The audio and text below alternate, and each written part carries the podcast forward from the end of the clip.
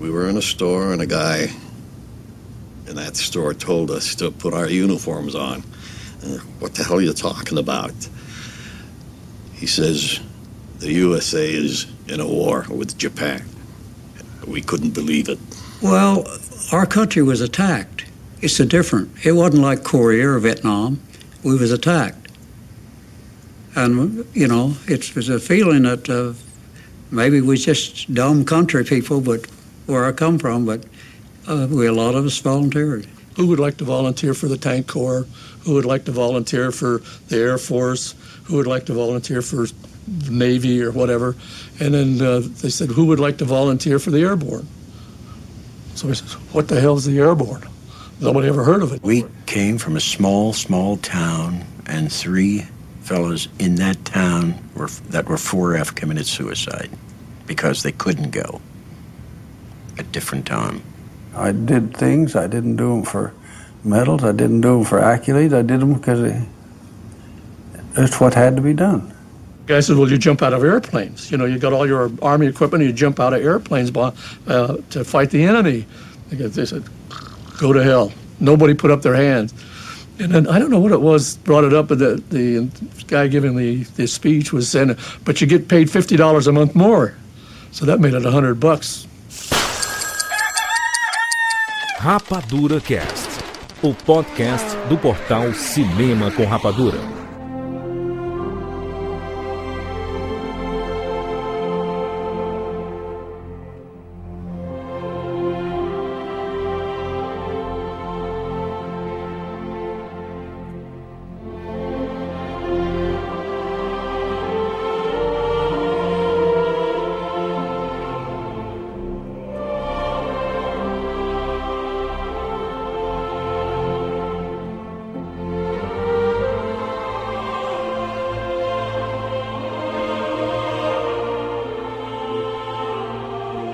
Sejam bem-vindos, séries rapadurianos de todo o Brasil! Brasil! Está mais uma edição do RapaduraCast. Eu sou Jurandir Filho e no programa de hoje nós vamos falar sobre Band of Brothers. Estamos aqui com o Thiago Siqueira. Eu vou deitar aqui na minha rede, pegar minha garrafa de Vault 69 e escutar as pérolas que as nossas sumidades têm a dizer por aqui hoje. Muito bem, direto de Los Angeles, Fá Barreto. Nós poucos e felizes, nós, bando de irmãos. Pois quem hoje derramar seu sangue comigo será meu irmão. Muito bem, Rafael Santos. Hoje a gente vai saber por que eles lutaram, Jurandir Filho. Por quê? Por que eles lutaram? Fechando aqui nosso bando, Giovanni Araújo. Aô, Silva! Kurahee! Kurahee! Kurahee! Todo mundo odiava esse Ayo Silva do Sobel, né, cara? Exatamente, cara. Meus amigos, vamos falar aqui sobre Band of Brothers, nosso primeiro RapaduraCast sobre seriados. A partir de agora, vamos fazer também edições especiais sobre seriados. Tem spoilers do começo ao fim. Vamos lá, vamos falar sobre B.O.B.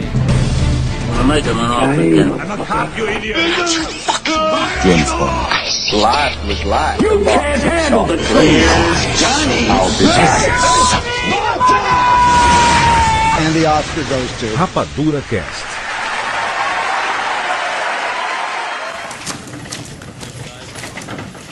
Wait for my command.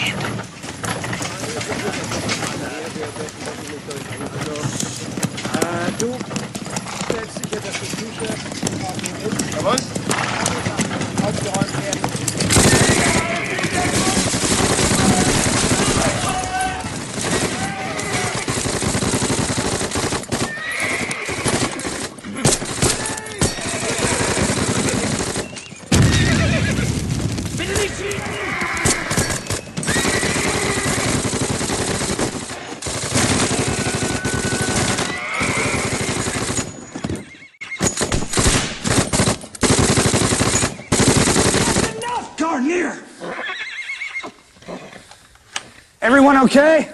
Sir. Next time I say wait for my command, you wait for my command, Sergeant. Yes, sir.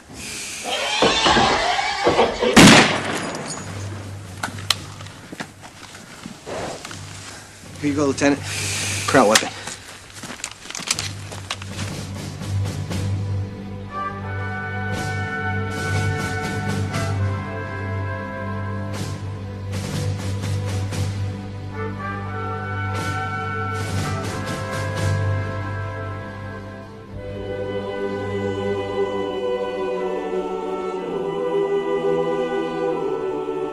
essa nova série do RapaduraCast, vamos começar com Band of Brothers. Band of Brothers, uma série sobre séries, né? A nova série do RapaduraCast, Band of Brothers. Todos aqui amam Band of Brothers, correto? Pô, sou apaixonado. Sim!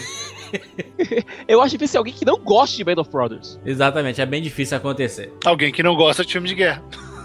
Também, né? Mas eu acho até que se não gostar de filme de guerra, vai gostar de Band of Brothers, porque a pegada é um pouco diferente, sabe? E a gente vai conversar sobre isso durante o cast todo. Pra gente se situar pós Soldado Ryan, né? Depois do sucesso que foi o Soldado Ryan, ele, putz, tem muita coisa pra falar, né, cara? Na verdade, surge até de uma leitura que não foi tão utilizada no Soldado Ryan, que é do Stephen Ambrose, né? Quando ele leu Soldados Cidadãos e depois leu o Dia D, putz, esses caras têm alguma coisa pra contar. E daí ele foi atrás de fazer Band of Brothers. E juras, é interessante que Band of Brothers tem 4 grandes produtoras. A Playtone, do Tom Hanks, a DreamWorks, Spielberg, a BBC e a própria HBO. HBO, né? Parei. O selo HBO de qualidade foi nascendo ali no começo dos anos 2000, né? Jurandir, é mais caro do que Soldado Resgate Ryan. Muito mais. Soldado Resgate Ryan. Porque, só uma referência ao filme, teve uma sessão especial, que isso me marcou muito, em que um grupo de pessoas chamaram lá, eu tava em Recife nessa época, né, junto com veteranos para assistir esse filme. Aí tinha alguma turma da aeronáutica, que ainda tem muito em Pernambuco, e alguns que sobreviveram, ou melhor, foram ex-combatentes da FEB, né, cara? Então, o que mais chamou a atenção dos velhinhos que eu estava assistindo eram que eles sofreram muito no começo do filme. Porque aqueles 20 minutos iniciais, vou dizer a verdade pra vocês, são chocantes, tá? Porque é chocante. Você tá falando da invasão ali... O desembarque da batalha de Omaha e Utah. As famosas praias de Utah e Omaha. Por quê? Ali chocou porque eram soldados jovens, poucos treinados, certo? Que foram massacrados por aquele volume. Então aquilo chocou. Foi lá muito. Pra morrer, né? Foi pra fazer o seguinte, como diria meu pai, foi pra gastar bala pra os alemães ficarem sem combustível, sem material. Bucha de canhão. Quem adorava fazer isso, Napoleão adorava fazer isso, Gettysburg adorava fazer, aconteceu isso demais. Então isso é uma referência de guerra famosa. Essa coisa de ficar com pena de soldado morrer é moderna. Essa coisa vem lá no final da Segunda Guerra Mundial. Esse negócio de body count não era tão forte como antigamente, tá? E aquilo chamou a atenção, os velhinhos passavam mal, cara, foi uma confusão, gente, velhinhos, os veteranos passando mal, gente lembrando do passado, teve comoção e tal, e eles elogiaram e falaram o seguinte, que eles gostariam muito se alguém um dia fizesse como é construída aquela, chegar aquele momento, aquele desembarque, aquela preparação para chegar aquilo ali, entendeu? Por que não retratar o que aconteceu especificamente para cada tropa? Já tinha esse zum zum zum, né?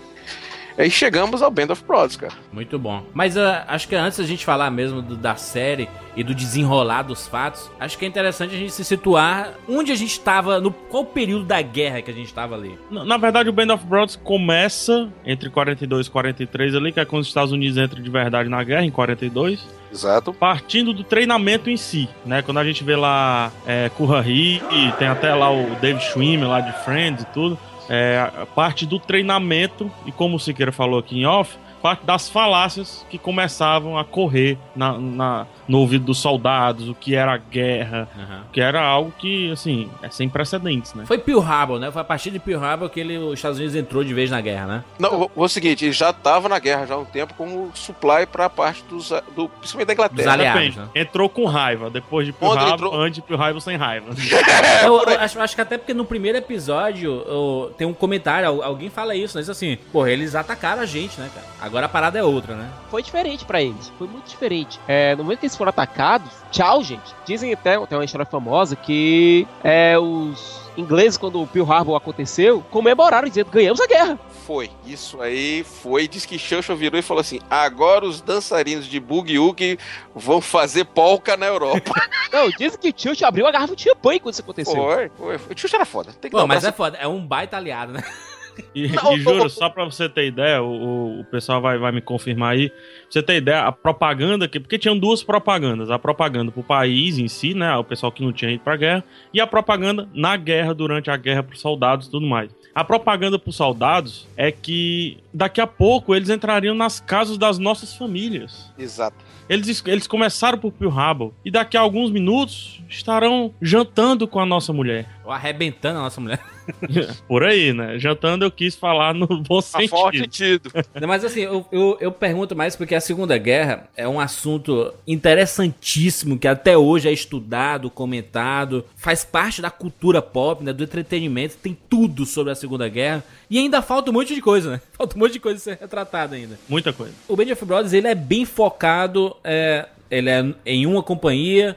Em determinadas ações dessa companhia. Só que a guerra envolve muita coisa, né? Por exemplo, quem não conhece a história da Segunda Guerra só vê Estados Unidos contra os americanos contra os nazistas. Então você pensa que a guerra é só isso. E na verdade tá acontecendo tanta coisa. E o cara fica meio perdido, né, cara? A guerra mundial, gente. Aliás, todo mundo, de algum modo, tava envolvido. Não é só esse lance, assim. O Band of Brothers, ele vem meio que...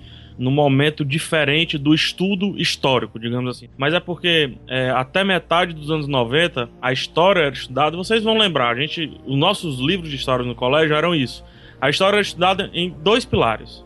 A grande história, o que de grande aconteceu, e as causas e consequências. Com o passar dos tempos, mais ou menos em 98, começou um movimento que chama de História Vista de Baixo, escrito por Adam Schaff. E começaram a surgir autores que não escreviam mais sobre a guerra, e sim sobre as coisas da guerra. A guerra vista de baixo pra cima. Aí a gente entra com o Stephen Ambrose, que tem, entre vários livros, o Band of Brothers, o Dia D, e o Soldados Cidadãos, olha o nome desse último livro, como é importante, Soldados Cidadãos, que é baseado em cartas entre os soldados e suas famílias e entre os próprios soldados. Caraca, hein? Então eles pegam essas histórias mínimas, essas histórias de corredores, digamos assim, e fazem a glorificação das pessoas e não tanto mais do fato histórico. E por que acontece isso, PH? Justamente pela questão de como o americano vê a guerra. O americano entrou na Segunda Guerra depois da provocação do Japão, ganhou a guerra, voltou pra cá e nunca mais deu uma dentro. Eles tomaram... A Guerra da Coreia terminou ali naquele impasse, eles tomaram aquele cacete mega no Vietnã e, enfim, ganharam as mais recentes, mas o grande ponto é que esse lance da história vista de baixo é um reflexo para resolver o problema da diferença social, do que aconteceu com o veterano que voltou do Vietnã. O veterano da Segunda Guerra voltou e comandou o mundo por pelo menos 30 anos. Exatamente. O veterano do Vietnã voltou e voltou para merda. Então, por que é necessário se ver essa história vista de baixo? Para que as pessoas envolvidas, e aí a gente tem que ver o outro lado social disso. Morando aqui me trouxe... Eu já tinha essa impressão, mas agora eu vi que a coisa é diferente. Esse país está em guerra pelos últimos 200 anos? Acho que 200 anos. Desde eles se fundaram na guerra e eles estão em guerra. Desde Assassin's Creed 3 eles estão em guerra. É segunda... Muito bom, gostei, Tiago, gostei. Mas boa, a sequência, Segunda Guerra, Guerra da Coreia, Vietnã, e aí eles se meteram depois em Somália, não sei o que, e agora começou Afeganistão, Iraque, Kuwait, aquela coisa toda. O ponto é que esses caras estão em guerra o tempo inteiro, e o soldado, a figura do soldado é fundamental aqui. Você tá assistindo TV, de repente vem uma propaganda falando, mostrando aquele soldado voltando para casa, família. Eles não fazem isso não é propaganda para estrangeiro ver. Isso é uma coisa que eles têm que fazer para eles. Porque eles têm que ficar se reconfirmando de que o que eles estão fazendo tá certo. Ou que o sacrifício é necessário, né, Júlio? Não, e sem falar que é uma máquina, né, cara? Precisa de muito dinheiro, cara, pra sustentar essa galera toda. É a coisa que mais gasta do orçamento americano hoje e aquele negócio. Os próximos 30 países combinados não batem o orçamento de defesa dos Estados Unidos. Por que que eles sempre têm que estar em guerra? Porque senão a máquina quebra, né? Então, sempre existe um motivo por os Estados Unidos estar envolvido com alguma guerra ou defendendo algum espaço. Porque senão os americanos vão perguntar, por que que a gente tem tanto soldado e vai tanto dinheiro pro exército e a gente nem usa isso mais, entendeu? Respondendo a sua pergunta, o grande ponto aqui, aí eu abro pros colegas, mas o grande ponto, por que que eles têm tanta coisa assim? Eles acreditam. A razão é econômica e tudo mais, só que tirando a economia de lá, tirando a política, entrando no cidadão, eles acreditam que os Estados Unidos têm a função moral, social e de manter o mundo em ordem. Eles abraçam essa função de xerifão do mundo. E isso não é... É impressionante, você vê as pessoas falando sobre isso. Você vê a postura, porque quase todo mundo tem militar na família. Então, eles abraçam essas coisas porque eles são o baluarte da salvação. Então, só eles podem levar a democracia e paz para o mundo. No último debate, aí, teve campanha há meses, né? Meses atrás estava tendo campanha. Foi a primeira vez que eu assisti um debate mesmo numa campanha americana. Pô, os caras não discutem Estados Unidos, gente. Discutem fora. Eles discutem mundo. Eles não discutem... Estados Unidos é isso, tá pronto. É bolha, parada, não sei o quê. Acabou. Agora vamos discutir o mundo. E aí, Israel, como é que é? Vai pegar porque eles se sentem responsáveis pelo mundo, né, cara? De certa forma, né? A cultura americana e as riquezas americanas de todas as formas. Não falo só da riqueza de dinheiro.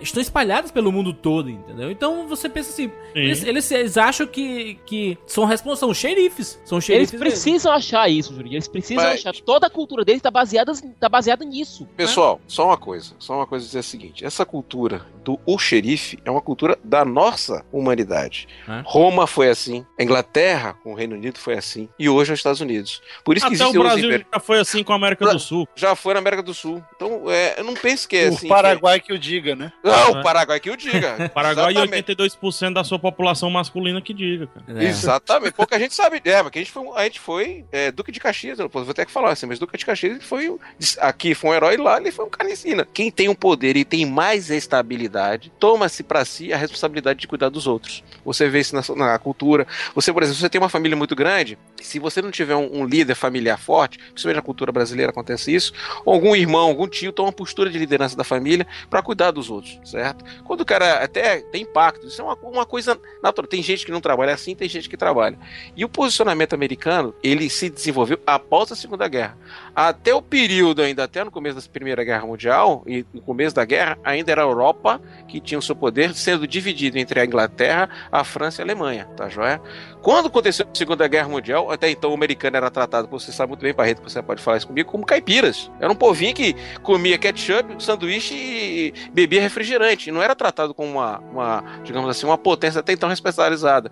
É mais ou menos uma correção que está acontecendo com o país do BIRD agora, que é o Brasil, Inglaterra e China. São aquele pessoal que está com dinheiro, tem potencial, mas ainda não é levado a sério. Que um dia pode acontecer que nós podemos se tornar, talvez no futuro, mas não de uma forma fácil, países de liderança. Olha o que é Band of Brothers. É uma série baseada... Olha o tanto de in-betweens que eu vou falar. Na Companhia E, ou a Easy Company, do 2º Batalhão, do 56º Regimento de Infantaria Paraquedista, da 11ª Divisão Aerotransportadora da centésima primeira divisão aerotransportada dos Estados Unidos da América, bababá. São 3 camadas até chegar na história que eles estão contando, cara. É muito específico, né, a parada? É muito específico. A subdivisão entre pelotões lá dentro que existe. Ainda exatamente. E é Easy A, Easy D, Easy C. Então tem e aí, a gente vai mais pra dentro ainda, Juras, quando cada episódio da série é baseado não mais sobre as companhias, a partir do 4º episódio, e sim na ótica de apenas uma pessoa. Do caramba. Pessoa. Isso tem tudo a ver com uma mudança de paradigma que o cinema passou, porque vamos pegar até o Soldado Ryan, o grande filme de guerra, tinha sido o mais longo dos dias, que era um filme extremamente... amplo sobre a invasão da Normandia, tinha várias histórias individuais ali no meio, especialmente uma história que eu lembro de um cara, de um paraquedista que cai do lado da torre do sino na cidade, o sino começa a badalar e ele estoura os tímpanos, porque o sino tá do lado dele. Então, aquele filme, ele já dava um pouquinho dessa ideia de que o soldado era importante, só que Hollywood via o cinema de uma forma muito ampla. Via a guerra de uma forma ampla, ela via por cima. E quando teve essa mudança de paradigma, você vê, Soldado Ryan foi focado nos caras, e aí você vê a linguagem. Quando Spielberg entra com a câmera na mão, no desembarque, você mostra, olha, o importante é esse soldado aqui. E é tudo isso que ele leva pro Band of Brothers. Isso. E aí você começa a olhar filmes depois, o Malarkey fez foi na mesma época que o Malarkey fez o Além da Linha Vermelha. que é baseado nos soldados. Depois você tem essa geração nova de filmes tipo o Jarhead com o Jake Gyllenhaal, também sobre um soldado no Iraque. É. Você começa a ver a criação de outros filmes e de outras séries que levam esse cara como uma coisa mais importante. Por quê? Eles perceberam que ficar falando de... Porque a guerra é política. Então você ficar falando de político, o povo não compra mais. Mas se você humaniza a história, pronto. A história... Eles conseguiram revitalizar um gênero inteiro pensando nisso. E aí, porra, você tem tanta história pra contar, eles estão recontando as histórias, né? E deu tão certo que depois a HBO, a mesma parceria aí, fez o The Pacific, que fechou os dois teatros de guerra onde os Estados Unidos lutaram. Mas, enfim, só uma coisa que eu queria colocar sobre o momento histórico ali de Band of Brothers. O que tá acontecendo? Acho que até o complemento que o PH tava falando. Era uma coisa tão... Era tão particularizada, né, PH, no personagem, no pelotão, naqueles caras, que é impossível você não se identificar. Exato. Porque todo mundo que um dia já lutou por alguma coisa vai encontrar uma razão ali pra querer fazer aquilo. E é aí que pega, porque essa é a grande razão que o Stephen Ambrose percebeu, foi isso que justificou a última, como eles chamam aqui, a última guerra justa. Foi a última guerra onde o inimigo era claro. Existia ali, o cara do outro lado é o inimigo porque ele é mau. Ele é extremamente mau e ele está matando pessoas. E ali os Estados Unidos ninguém duvidava. Existia uma razão, não existia crítica. Você nunca existiu uma passeata falando para aquela guerra acabar, como não aconteceu no Vietnã, como acontece hoje, como aconteceu na Coreia.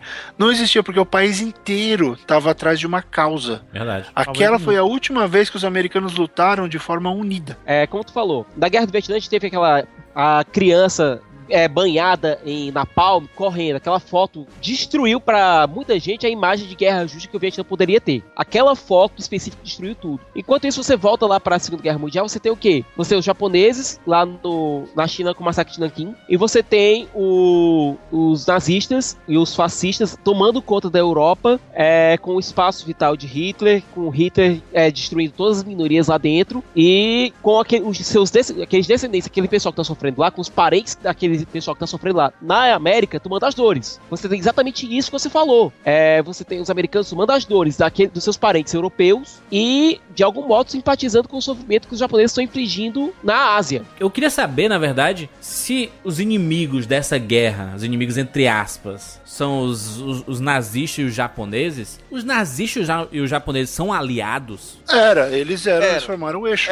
Formaram o eixo, porque é o seguinte, eles tinham filosofia semelhante. Mas tem que ter cuidado com o nome, tem que ter cuidado com o nome aliados, viu, Jorge? Não, aliados que eles formavam assim, os nazistas e os japoneses juntos contra os Estados Unidos. Eles são juntos, exatamente. Porque os aliados, na verdade, é o lado de cá, né? A guerra é os aliados contra o eixo, né? Porque...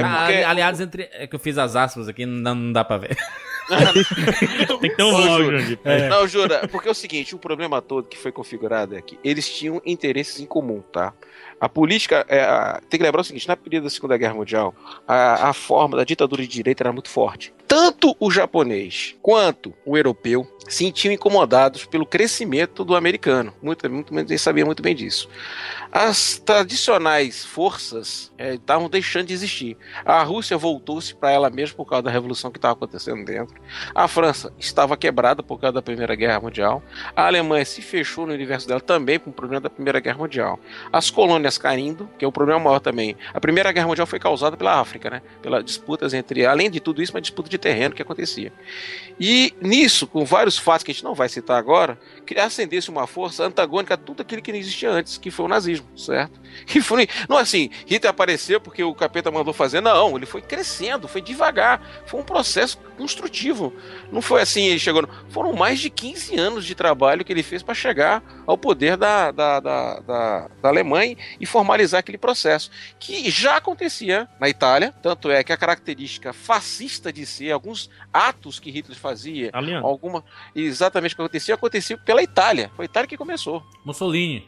Onde era muito mais forte do que na Alemanha. Muito mais. O problema é que o italiano é latino, né, cara? Então o latino tem emoção.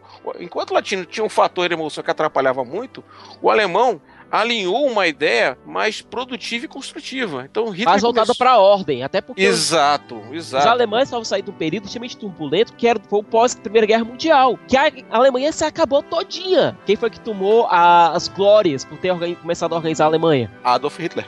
Tem um filme muito bom do Vicente Amorim, sim, chamado Um Homem Bom, que mostra muito bem esse processo de nazistificação do povo alemão. E isso foi tomando uma forma como um câncer, foi tomando a Alemanha como um câncer quase. O cara tá na merda e você tira o cara da merda. O cara vai te glorificar, né, cara? Mas isso é inevitável, cara. Então, o que aconteceu? Essas forças antagônicas eram tão fortes e diferentes que até se tornaram poderes políticos. Chegaram até o ponto máximo, que foi quando Hitler assumiu como chanceler. Tem até uma foto famosa que ele está assumindo o lugar do Bismarck. O Bismarck é um monstro, tinha 1,97 m.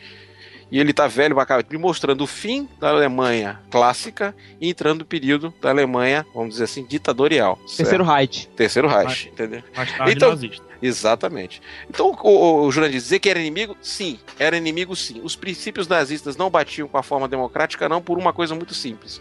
Poder para alguns, certo? E racismo. Então, você não tinha liberdade, certo? Você não tinha. E é um foco na pura raça. Isso não são culturas, digamos assim, que geram empregados, por exemplo, em formas democráticas disso. Eu mesmo como americano pregava. Porque se você vê assim, pode falar mal, mas que não, mas quem começou com o grande evento abolicionista foi o americano, certo? Ele chegou à conclusão que podia ser igual.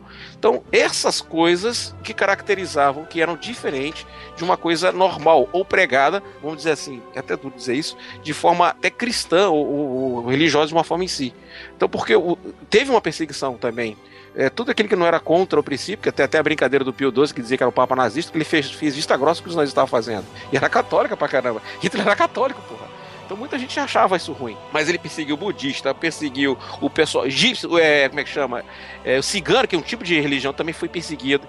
O judaísmo, além dos princípios dele, foi perseguido. Então teve esse impacto também. Se você olhar bem assim, por que criou essa configuração de inimigos e amigos? Exatamente pelos princípios que eram diferentes de uma forma de agir de um lugar comum. O PH pode explicar muito bem isso, porque não batia com os princípios de um ser humano normal. Uma coisa assim, pô, eu tenho que pregar a pura raça, eu tenho que matar pessoas para me exaltar. Isso não era novo, isso já é antigo. A União Soviética fazia parte dos aliados, né? Não necessariamente. Não, primeiro... Não, a União Soviética estava neutra. Exato. Tava meio que... Eu e não a China, quero cadê? E a China? Briga. China era... A China tava se ligando com o Japão. Era da Inglaterra, porra. Não, a China tava levando peia do japonês até dizer chega. Tinha um exército... Um exército de segunda linha, apesar de quantidade, formado basicamente por bandidos e por camponeses.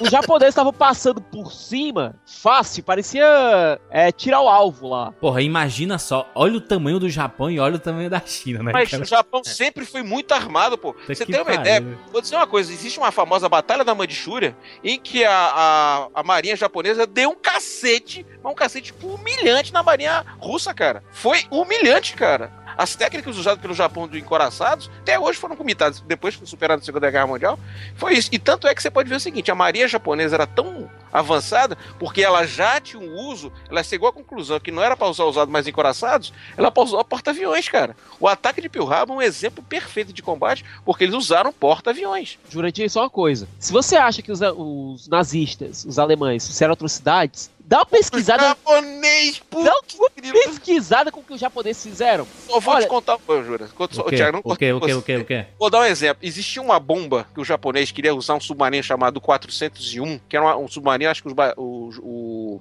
Barretão conhece, eram os maiores submarinos que existiam na Segunda Guerra Mundial. Naquela época eles já mediam 105 metros ou mais, não lembro direito com detalhe agora. Inclusive tem até a maquete dele, que transportavam 3 bombardeiros dentro dele. Caraca. A missão dele era soltar bombas com armas biológicas.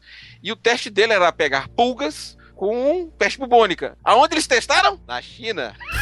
Vale. Juras, sabe qual era uma das brincadeiras favoritas dos soldados japoneses? Quando invadiam a cidade chinesa? Pegar as mulheres grávidas, arrancar os fetos com a baioneta, jogar pra cima e atirar. Muito bem, falaremos disso em outra oportunidade. Isso aí, chocado. Isso aí a gente deixa pro Clint Eastwood. The Pacific, gente. The Pacific. Vamos falar sobre a Segunda Guerra, que tá muito bom. Não, já estamos na Segunda Guerra Mundial.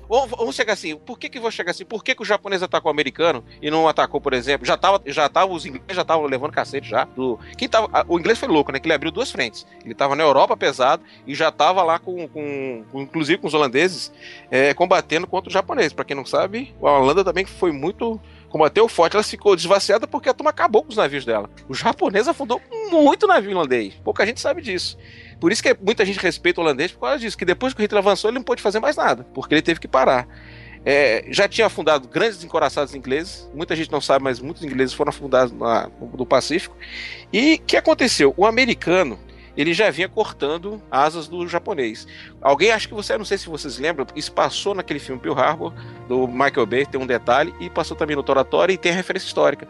No momento que o americano cortou as linhas de abastecimento de sucata americana para ele, chegou ao ponto que eles vão, agora vão ter que atacar, porque ele tinha que pegar a fonte de produção americana no lado do Pacífico. Por isso que aconteceu, a ideia do Pearl Harbor foi o seguinte: eles iam atacar imitando uma operação inglesa, acho que pouca gente conhece, que foi a chamada Batalha de Taranto, que os ingleses, britânicos, que não, são também um puta de uns bons combatentes, pegaram um porta-aviões, que é muito famoso deles, chegou na Bahia com os famosos aviões de arame, que eles chamam, né, que é o Tigerfish, eles atacaram a Bahia italiana e afundaram vários navios italianos, inclusive os principais encouraçados, para exatamente anular a operação japonesa. Pegando isso, eles pegaram essa mesma manobra, fizeram o ataque a Pearl Harbor, para quê? Para anular a marinha americana, ou seja, iam atacar os porta-aviões americanos. Só que aquelas histórias fabulosas, né, que eu acho que muita gente diz que o americano levou a guerra, não tinha nenhum porta-aviões. E teve aquela assassina de um encouraçado que nunca combateu, né, que foi Arizona, onde 3 mil pessoas morreram. Aquilo comoveu o americano de um jeito. E outra,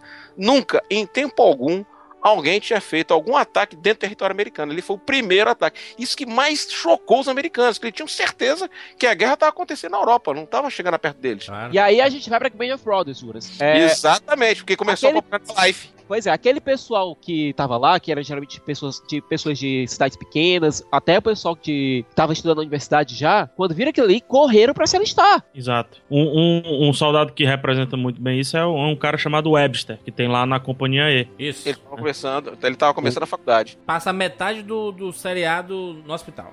Pois é. Mas covardinho ele, hein?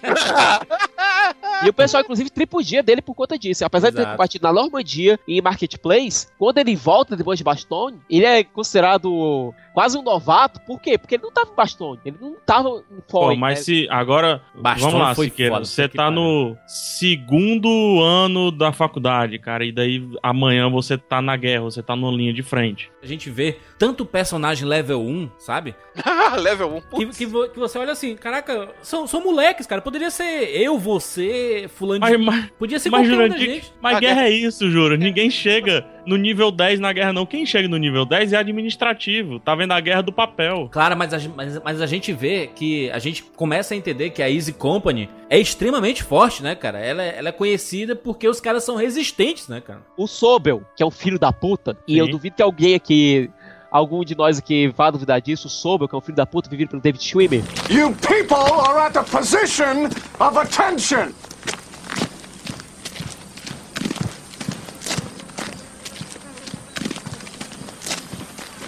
Private Perconte, have you been blousing your trousers over your boots like a paratrooper? No, sir. That explained the creases at the bottom. No excuse, sir. Volunteering for the parachute infantry is one thing, Perconte, but you've got a long way to prove that you belong here. Your weekend pass is revoked. Name? Lord George. Dirt in the rear sight aperture. Pass revoked.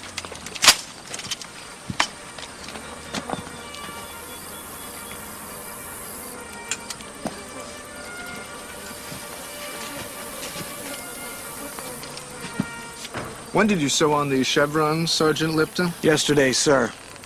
Long enough to notice this. Revoked, sir. Name? Malarkey. Donald G. Malarkey. Malarkey's slang for bullshit, isn't it? Yes, sir. Rust on the butt plate hinge spring, Private. Bullshit. Revoked. Name? Please God, Joseph D. Shutt. Rusty bayonet, Liebgott.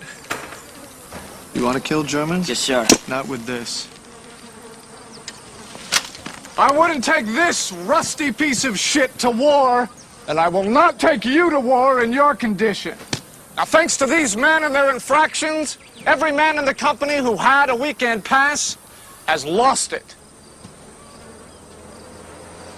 Change into your PT gear. We're running Kurahee. Meu irmão, a gente tem uma raiva tão grande dele no Band of Brothers. Esse desgraçado, ele faz o pessoal subir o morro de Kurahee acabou de comer, ela está no meio do almoço, comendo espaguete. Não, ele sugere, eles foram muito bem aqui, acho que a gente podia fazer uma refeição especial pra eles, espaguete seria uma boa. Aí ele sabe assim, eu vou fazer essa galera comer espaguete, e no meio do almoço eu vou chegar e vou fazer... esses caras subirem a montanha de novo. A Easy Company é uma tropa de elite. Tem que lembrar isso. É diferente da tropa que foi servir de hambúrguer de carne moída pro alemão lá em Omaha, Utah. Na verdade, Gil, uma tropa de elite inédita. Inédita, porque até então o pessoal de... Muito bem lembrado, por acaso, show de bola. Até então nunca tinha sido usado ainda a tropa aerotransportada. Começou-se exatamente... Pelos americanos. Não, o alemão já estava usando há muito tempo. Os parachutas alemãos... Os americanos já faziam chover. Ou os alemães, desculpa. Ah, não, aí já estavam...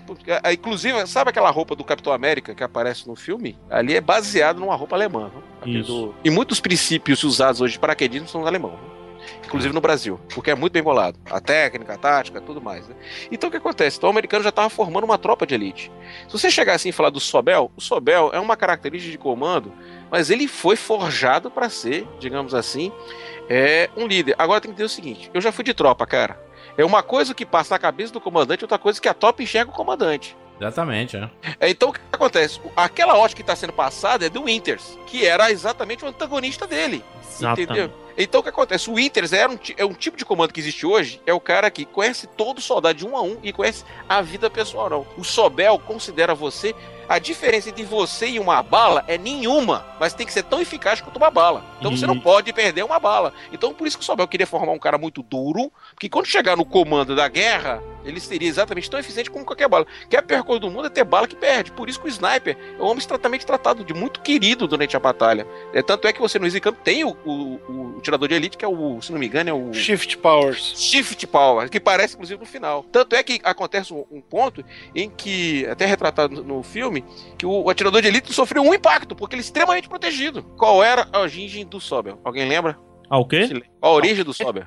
Judia, cara. Com certeza já tinha chegado informações do que estava acontecendo da perseguição aos judeus. Quer dizer, o cara já tinha essa ideia já.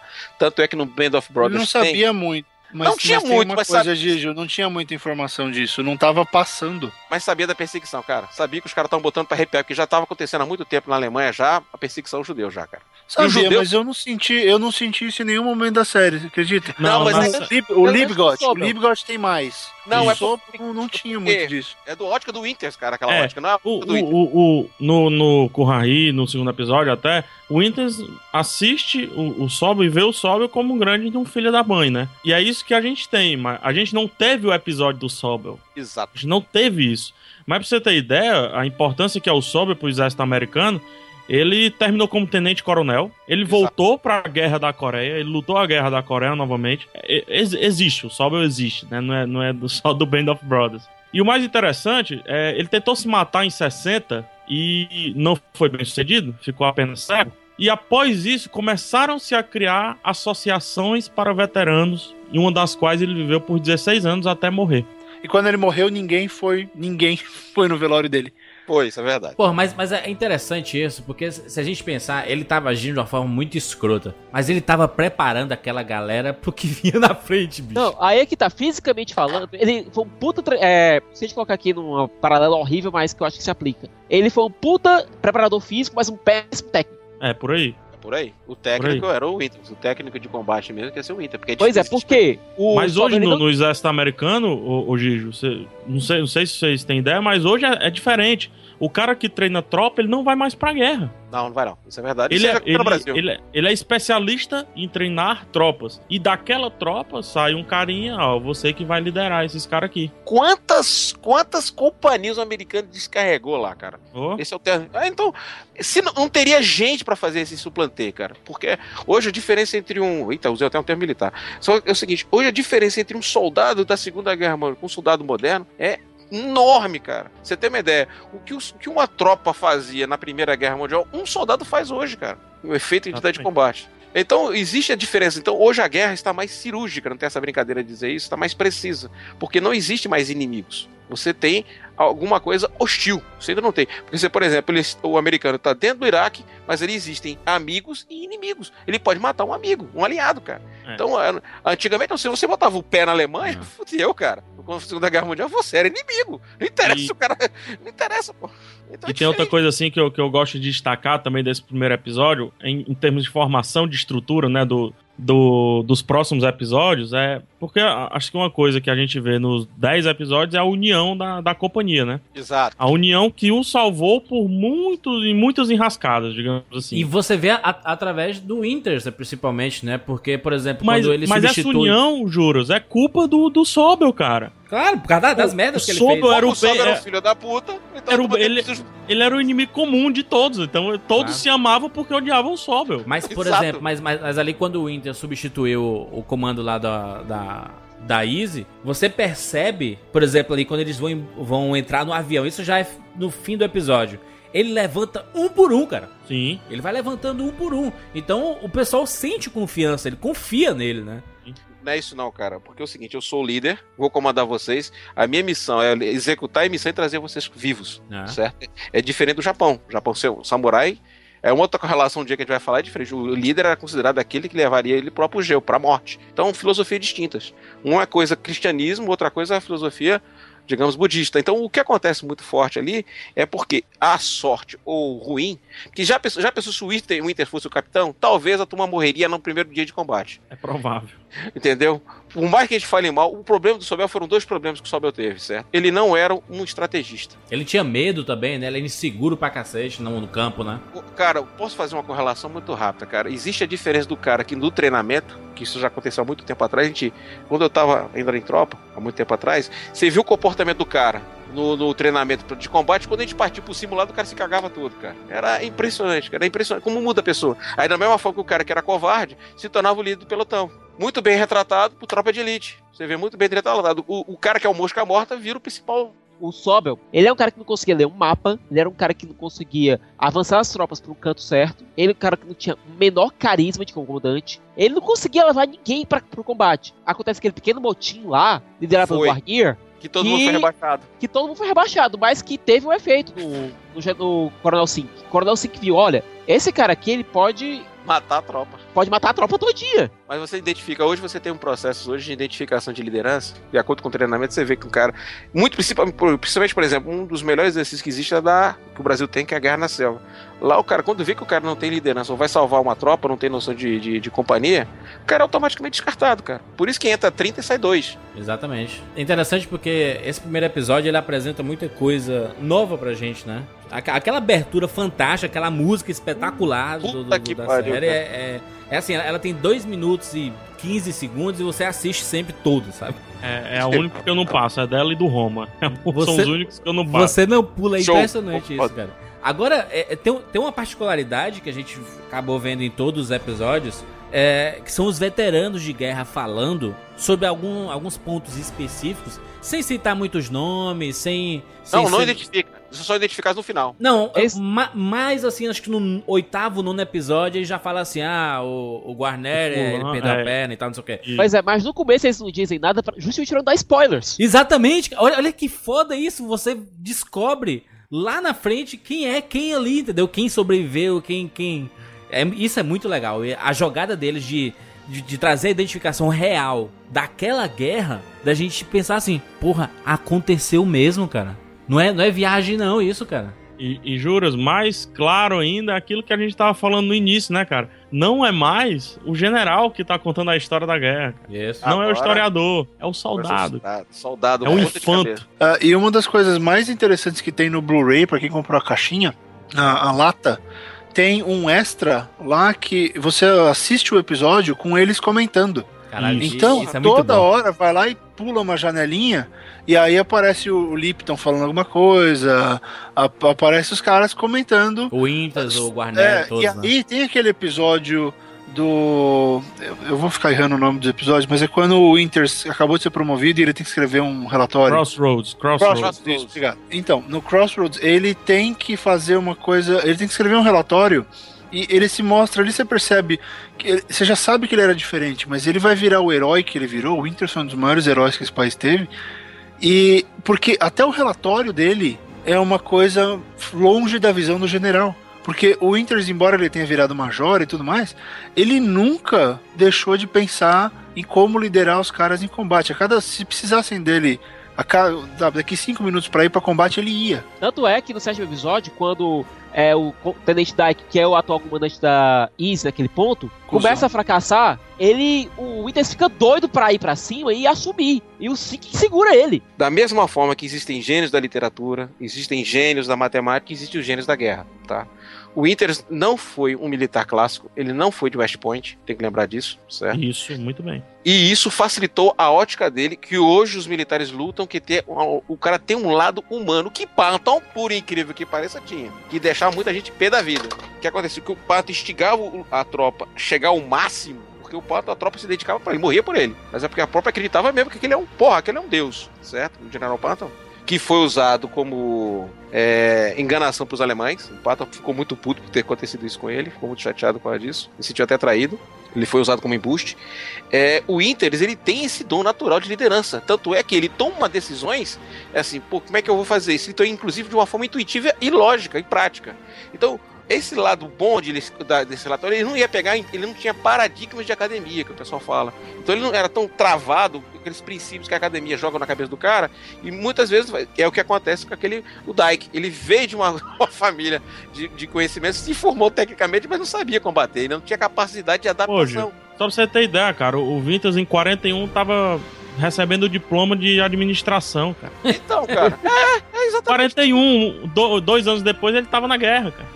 Matando alemão, cara. Para pra pensar, cara. Não matando alemão no morro, mas matando alemão. Agora, só uma pergunta, gente, só uma pergunta. Barretão, você diz aí que o Winters é considerado um herói americano, pelo povo mesmo. O povo tem muito respeito pelo Winters. Sim. Eu também tenho. Eu também tenho. Quem não teve depois de Band of Brothers, né, cara? Pois é. Agora, o que é que o povo achou do Damian Lewis como Winters? O Winters gostou.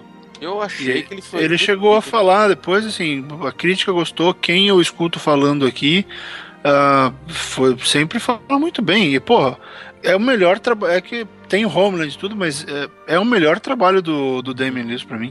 Nem se compara, nem Homeland, nem Life, nem nada. Ele se definiu como ator ali, e se definiu como personagem. Como ator, eu acho ele melhor em Homeland. Ele é muito mais dramático em Homeland, a gente vê o ator dele sobressaindo ali. Mas é foda, né, que ele fez em 2001 o Band of Brothers, e 10 anos depois, ele faz em 2011 o Homeland, né? Acho que uma coisa que eu queria falar sobre Band of Brothers, ainda é um pouquinho sobre guerra, mas é o que eu falo para todo mundo que vai assistir, que não é tão ligado em história em si, né?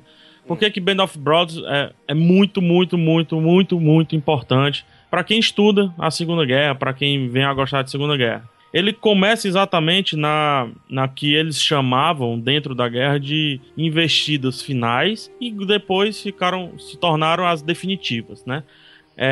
São 3 pontos chaves aonde Band of Brothers se passa, que é o Dia D, onde começa, né? A operação de Market Garden e a Batalha de Bulge, ou... Enfim, tem vários nomes essa última batalha. Ardennes, Bastogne, Ardennes, Bastogne e tudo mais. Dessas 3 investidas, são 2 dos aliados, do lado dos Estados Unidos, e uma da Alemanha, né? No caso, a última, que é Bulge. Quem ganhasse a maioria dessas 2, dessas 3, melhor dizendo, ganhava a guerra. É tipo War, é tipo jogar War. Se você tem umas zonas ali, se cara, você conquista... Cara, é poker, all-in.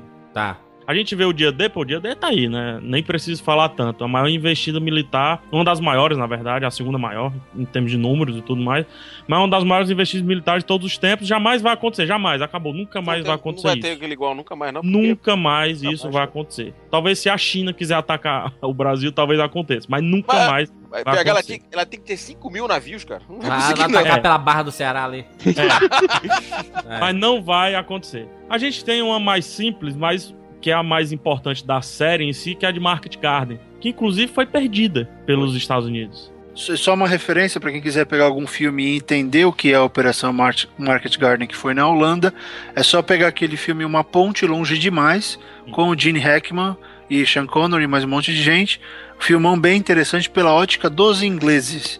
Explica tudo o que aconteceu com os ingleses naquela batalha. Então é um belo complemento para os episódios do Band of Brothers na Holanda. É o episódio 5, né? É aquele Crosswords, né?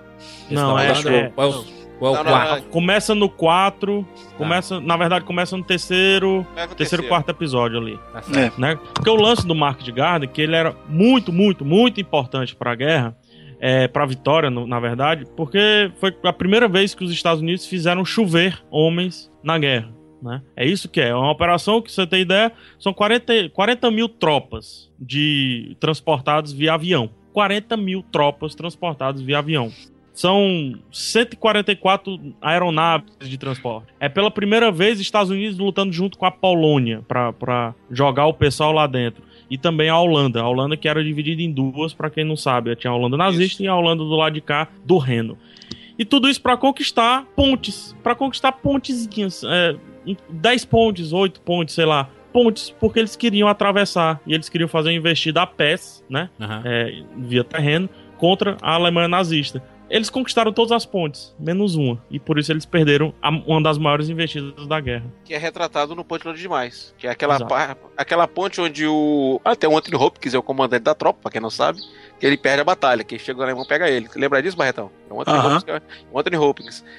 O pessoal ficou mais chateado com a Operação Market Garden, que é o seguinte, que quem perdeu não foi os americanos, quem foi os ingleses, certo? E aliás, a própria série deixa isso claro, olha, vocês vão estar aí sob o comando britânico. Que isso. Porque é o seguinte... O Montgomery. Montgomery. Já existia uma certa acirramento, porque os dois grandes lords aliados, que era Montgomery e Patton. Patton falou, não precisa que eu vou lá, entendeu? Patton vai já tava... tu, Taylor. Ele tava virado, subindo com tudo, cara. O Patton já tava virado, subindo. Ele tava conquistando terreno, subindo. E Montgomery disputando com ele. Já começou a Guerra do Poder, entendeu? Então, quando aconteceu a Market Garden, foi uma antecipação que eles queriam para ele chegar, olhar pra ponta, eu cheguei na tua frente. Mais ou menos assim, certo? Muita gente achou que era falta de estratégia, tava mais preocupado em chegar em Berlim, aquele foco todo. Aconteceu a Operação Market Garden, que era a ideia era trazer os blindados, entendeu, PH? A principal, a tropa a pé e blindado, para dar que o blindado é o símbolo de domínio. Para quem não sabe, é o seguinte, blindado substituiu o cavalo. Muito magnificamente retratado, pouca gente entendeu, em Cavalo de Guerra, certo? E aquela cena do MK1 chegando com o Jack pulando sobre ele é um exemplo exatamente como o tanque é a pessoal, tanto é que você viu a tropa todo mundo correndo. Isso aí é uma... Verdade. Que ali foi, pra mim, é um símbolo muito bem retratado, pouca gente entende. Tá? Band of Brothers também representa o lance da importância dos blindados. Exato, porque tem um momento lá que estão com o ralado, chega o Sherminha, dando tiro pra tudo quanto é lado. Sherminha, meu Sabe Deus quem representa também? A Vida é Bela, no finalzinho. Sim, do filme. Exato. Ele chegando ali, né? Exato, que o blindado ele representa domínio. Eu cheguei, é o cavalo hoje, é o cavalo. O blindado ele é o símbolo da dominação. A Vida é Bela é em que época da guerra ali? Só pra... Final. Final. Ali já tá 43, que a Itália foi controlada em 44 e 46. Aquela parte linda que tá o campo nazista... É o mesmo cenário, juro. É o mesmo cenário. Tá ligado, mesmo cenário. Só que ali é a tropa de Pântano, ali é 43, 44. Isso. Ali é Pântano chegando... O Pântano tava indo, essa operação de Market Garden, que a 71ª participa, foi muito importante para isso, apesar de ter sido perdida. E o interessante é que a norma, digamos assim, a missão dos soldados era muito simples. Eu vou jogar vocês lá, certo? Vocês vão cair todos perdidos. Então a primeira coisa que você tem que fazer, submissões, né, digamos assim, a primeira coisa que você tem que fazer é encontrar o seu pelotão. Aí começa aquela história do Flash Thunder. Mas esse é o código usado, é um código usado pelos paraquedistas. Flash Thunder é um código Deixa usado eu fazer um paralelo aqui com o Soldado Ryan, porque o Dia D no Soldado Ryan é pelo mar, né? Isso, Normandia, E o do Band of Brothers, o Dia D, acontece por cima, né? Eles são os paraquedistas, né? Na verdade, eles foram os primeiros a chegar. Só que o Matt Damon, ele não fazia parte do batalhão da Easy Company, não? Ele era da 101. Ele era da 101, né? Ele era uma tropa de elite. O problema todo é o seguinte, o único cara que era tropa de elite era só o Matt Damon. Os outros dois irmãos que morreram em Utah era bucha de canhão. Entendi. Entendeu? O problema... Porque foram várias frentes, né, o Dia D. Aham, tô entendendo. Aquela é uma das principais frentes, né? A frente que ia destruir de fato. Mas só estavam acontecendo várias coisas, inclusive a operação dos paraquedistas era mais até para distrair do que para conseguir conquistar alguma coisa. E juras, e conforme a tropa do Miller vai entrando, né, vai indo França dentro, eles vão encontrando várias unidades de paraquedistas. A unidade do Ted Danson era paraquedista e a unidade do Ryan era mais avançada. Então é todo... E o Ryan era 101. Quantos aviões foram destruídos ali, cara? Quanta gente morreu, pelo amor de Deus, né, cara? Ali a famosa Flak 88, cara. Aquilo ali não tem como pegar, não. Um canhão antiaéreo, 88mm com bala explosiva e retroativa. Então ela solta pedaços em volta do tiro. Ela vai e explode, defraga. Então, bicho, muito ali não foi... Por isso que chamavam as operações definitivas ou as últimas investidas. Porque, meu amigo... Se não der certo, fudeu, né? Fudeu, exatamente. Imagina o seguinte, enquanto o pessoal lá em Omaha tava encarando o inimigo de frente... Os caras estavam de baixo. Certo? Esses caras estavam descendo no meio do inimigo. Esses caras iam cercados. Exatamente. A tropa de paraquedistas já era especialista em ficar em ambiente cercado. Quando eles saltavam e quando eles caíam, né, quando eles estavam em solo, eles eram simplesmente nada, porque um soldado sozinho é nada. Então eles tinham que primeiro se juntar. Aí foi o Flash Thunder aí 300.000 vezes, né, pra reunir a galera. E não reuniu nem 10%. Nem 10% foi reunido. Porque muita gente morreu, né? Agora... acontece muita coisa interessante e que muda um pouco a concepção do que a gente vai ver mais pra frente. Por quê? A gente vê uma identificação do inimigo. Tem um determinado momento lá que eles conseguem capturar alguns nazistas. E um deles é um cara americano, morava na rua do lado do outro cara que tava passando. E eles começam a conversar e você começa a entender que eram todos iguais, cara. Só que com objetivos diferentes, né, cara? Esses soldados eram todos muito parecidos, cara. Moleques querendo viver a vida, que se alistaram e porque tinham que defender o país. Eram muito parecidos, cara. Eles eram muito iguais. Você começa a entender isso. E lá na frente a gente passa a questionar o porquê que a gente tá fazendo isso, né? Por que que existe essa guerra, né? E isso você vai ver uma coisa que era o nacionalismo era um elemento muito forte naquele período. O caso desse soldado dessa cena, ele respondeu a Volksdeutscher, que era o chamado da pátria. Eles chamaram os caras para voltar e a família dele voltou. O Japão fez a mesma coisa. Tanto é que isso é um elemento pouco conhecido, porque os filmes não retratam muito, mas os americanos tinham uma paranoia gigantesca de japonês aqui. Então, eles criaram campos de concentração para japoneses nos Estados Unidos. Então, famílias inteiras, mesmo famílias de soldados nipônicos, de descendentes de japoneses que lutaram na Segunda Guerra com os americanos, as famílias também iam para esses campos porque todo japonês era um espião em potencial. Só que ele não mandava queimar não, né? Não mandava não. A 101ª, viu, Barreto? Não entrava descendente de japonês nem de terceira, nem de quarta, nem de quinta geração. Tinha latino, mas não tinha japonês. Barreto, tu falou aí da questão dos japoneses nos Estados Unidos. Aqui sim, no Brasil não foi diferente. Também teve também. Aqui no Brasil não foi diferente. Voltando a falar do Vicente Amorim, que ele gosta muito dessa pegada, ele dirigiu um filme ano passado chamado Corações Sujos, justamente sobre a condição dos colonos japoneses aqui no Brasil durante a Segunda Guerra Mundial. Vale muito a pena assistir. O que foi mostrado é a evolução do sentimento de tropa, sentimento de irmão. Por isso que é Band of Brothers. Você vê cada vez mais os caras ficam ficando cada vez mais unidos. Começaram a querer saber qual era a religião do chefe, o que o chefe faz, que é o chefe. E se vamos fazer uma correlação até com a indústria hoje. Boa parte da indústria foi desenvolvida após os militares que saíram da Segunda Guerra Mundial, foi para a indústria. Então, quando o Winters, que não tinha relacionamento com todo mundo, não tinha com todos, tinha alguns, ele tinha com alguns. Quando ele chega, faz aquela bebe junto com o pessoal, a turma fala, porra, esse cara é meu irmão. Foi assim que foi a mensagem que ele deu quando ele fez aquela bebida junto com o pessoal. E outra, uma coisa importantíssima que a gente não está destacando ainda, a função do Lewis Nixon em toda a guerra. Sim. Que o Nixon é o chamado oficial de... Procurar o uísque. Foi cachaceiro. Mas ele era isso. O Nixon era cachaceiro, ele só bebia Vaca de 69, cara. Mas também eu quero o seguinte, ele era realmente preparado, Nixon era realmente o cara que foi treinado, foi colega de Kurahee, do Winters, mas ele era um oficial de inteligência, cara. É o cara que faz o serviço sujo, pra onde vai a tropa, pra onde é que vai acontecer, pra onde vai navegar, onde vai ter o combate, quem são as pessoas que podem morrer. Exatamente. Porque por exemplo, quem define uma tropa, ele faz o seguinte... Resumindo, ele escolhe a linha de frente. Pronto, falou tudo, cara. Então ele é o cara de inteligência. Então por isso que muitas vezes ele bebia, porque ele sabia que algumas pessoas ali ele ia estar mandando pra matar, tá mandando pra morrer. Não sei se vocês veem, tem um momento, acho que é no Replacements. Eles estão contando uns pontos e tem o Nixon, ele tá com uns papéis, ele entrega pro Winters. Dá uma lida nesses papéis. Cara, você tem que ver esses papéis. E o Winters não queria, porque aqueles papéis era o tanto de tiros que os soldados davam e o quanto de morte eles rendiam, entendeu? Por exemplo, tinha um soldado X, ele atirava 10 balas e matava um. Ele é um ótimo soldado. É. Ele é um ótimo soldado, então ele não pode ficar na linha de frente, ele tem que ficar atrás.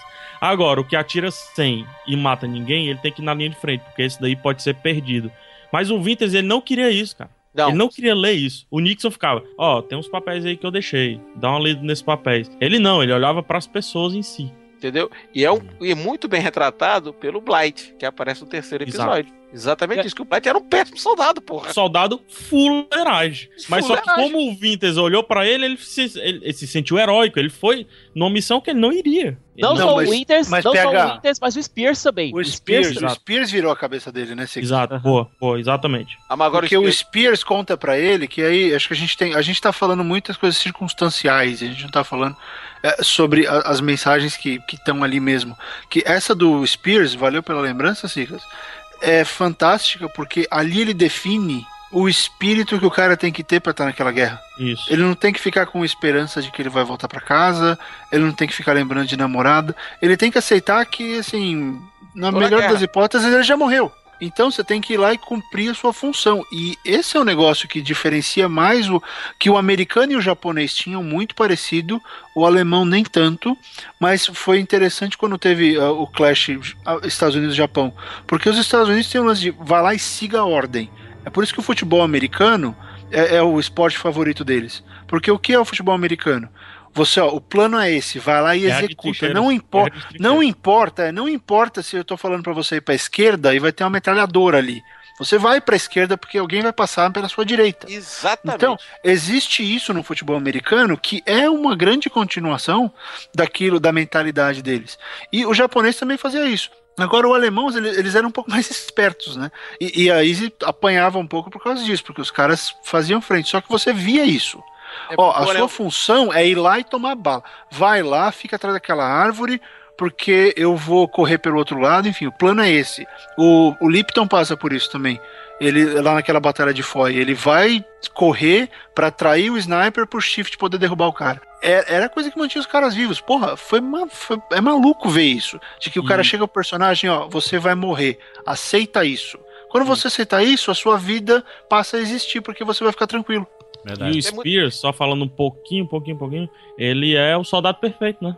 É um líder perfeito. Super-homem. Não, e quando ele vai correndo ali, desesperadamente...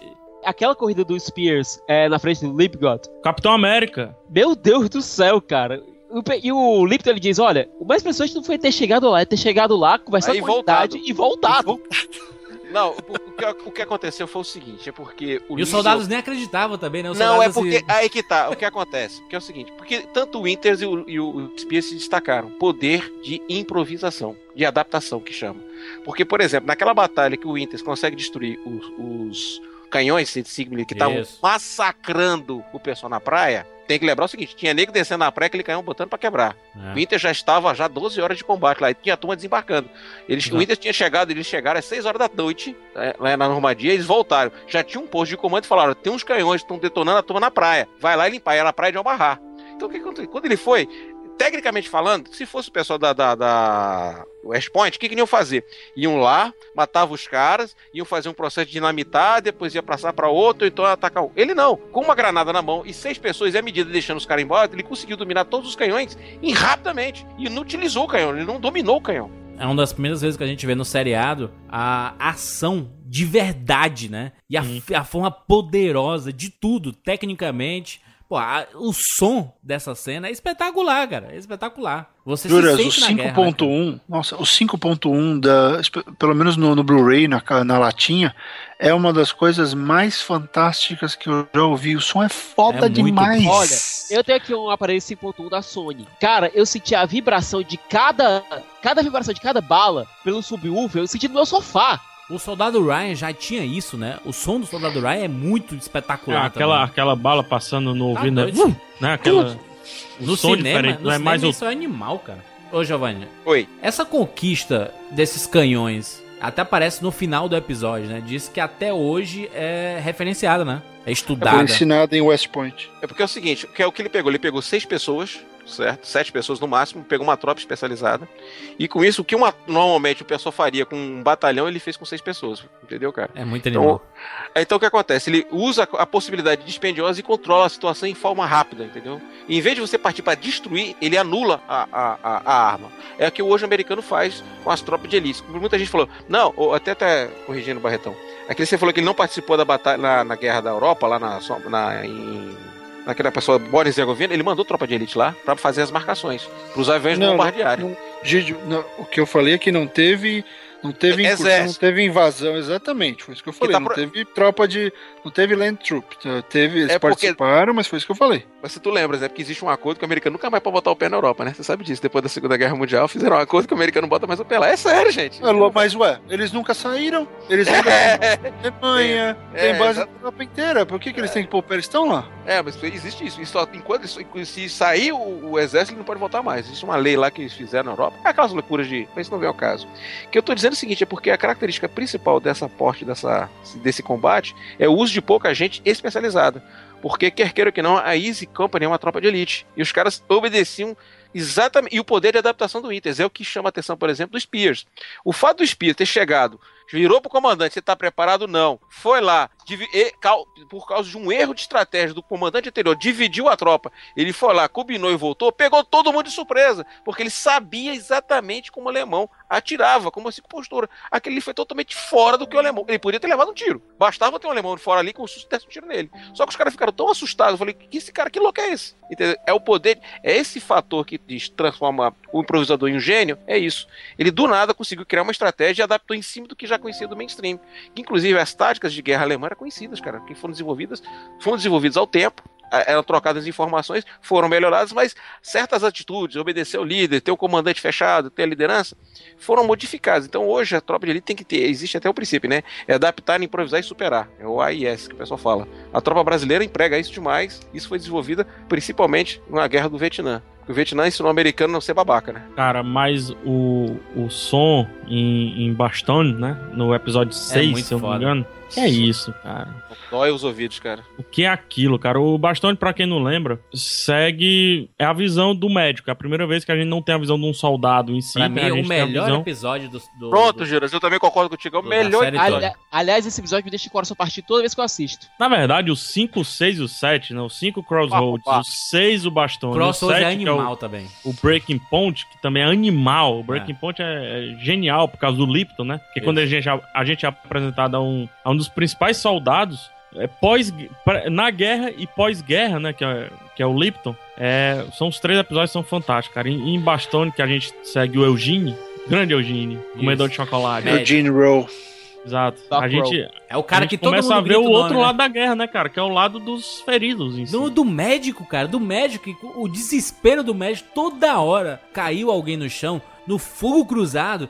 Médico, o cara tem que ir lá, foda-se se o tiro tá rolando. E é o cara que vê o maior número de atrocidades ali dentro, porque é ele que vê como é que o corpo do cidadão fica depois de ser explodido, amassado, triturado. Eu gosto de pensar que esse episódio, ele é também sobre o médico e tudo, mas ele é sobre a necessidade da cura, e do que o cara tem que fazer para se manter são naquele ambiente.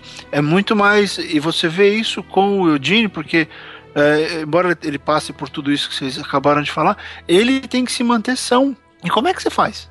Sabendo que daqui meio segundo, daqui 10 segundos pode vir uma bala e te derrubar, mesmo você sendo médico. Então, esse episódio, ele é um baita de um tratado sobre um problema que ainda não já era conhecido, mas ninguém falava que era o efeito da guerra do soldado, mesmo que sobrevivia, né? Isso. Porque na primeira guerra voltou muita gente com o que eles chamam de trauma de combate, né? O PTSD, o Post-Traumatic Disorder, uma coisa assim. É o próprio Sobel. Eles voltavam com isso, e a Segunda Guerra foi onde aconteceu mais, porque o nível de carnificina, embora menor do que o nível de carnificina da Primeira Guerra, ele foi mais impactante. porque existia... a dinâmica era diferente. E aí você vê nesse episódio o Roe mostrando pra você tudo que eles passavam. Pela primeira vez mostra o hospital, mostra o envolvimento civil e mostra ele, sabe? Tanto que ele quebra, né? Termina o episódio com ele lá moscando dentro do buraco. Porque ele, porra, cansei dessa merda, vou embora. E outro, né, Barreto? Eu li, inclusive, no Soldados Cidadãos do Stephen Ambrose. É que, na verdade, o médico, assim, é indiferente se ele vai salvar o cara ou não, entendeu? O cara vai ser amputado. Ele tem que tentar. Ele tem que tentar. É indiferente, mas o médico, na verdade, é o responsável por ser o último psicólogo daquele que morre. Uhum. Entendeu? É o cara que não vai dar notícia, mas vai dizer, calma, cara, você não vai morrer, mesmo sabendo que ele vai morrer. Ele escuta o último... Ele escuta os últimos pedidos, desesperos ou esperanças, né? Ele é quem pega a carta e depois põe lá nos correios, nos pontes que iam sendo formados após as grandes batalhas, né? O médico é o último mensageiro do cara, bicho. Não é o... Ah, beleza, a perna amputada e tudo. Mas, sei lá, tem 10 soldados que vão carregar o cara pro hospital e ele vai se salvar, por mais que não tivesse um médico. Todo mundo tava aplicando morfina, todo mundo tava aplicando tudo. Verdade. O médico não é tanto isso, não é tanto médico em si. Ele é um psicólogo. É o cara que você tá com problema, você vai atrás dele, né? Você procura ele porque ele é o cara que tem, sei lá, uma solução rápida ou pode ajudar de forma rápida. Só que é interessante que nesse episódio, Bastogne é foda. É foda. É porque animal. Eles estão fudidos, cara. Olha, eles estão sem munição, sem suprimentos. Frio. Sem roupa. Frio. Sem roupa de inverno. E cercados por alemães. Porque qual é o lance, né? Essa daí é a última grande investida alemã, digamos assim. Que eles queriam dividir os aliados no meio. Eles queriam colocar os Estados Unidos de um lado e os ingleses do outro lado. Quase conseguiram. Se conseguem, eles conseguem reverter a guerra também. É muito provável. A não ser porque eles não sabiam que tinha bomba atômica, mas enfim. Eles queriam dividir os dois lados. Era isso que eles queriam fazer.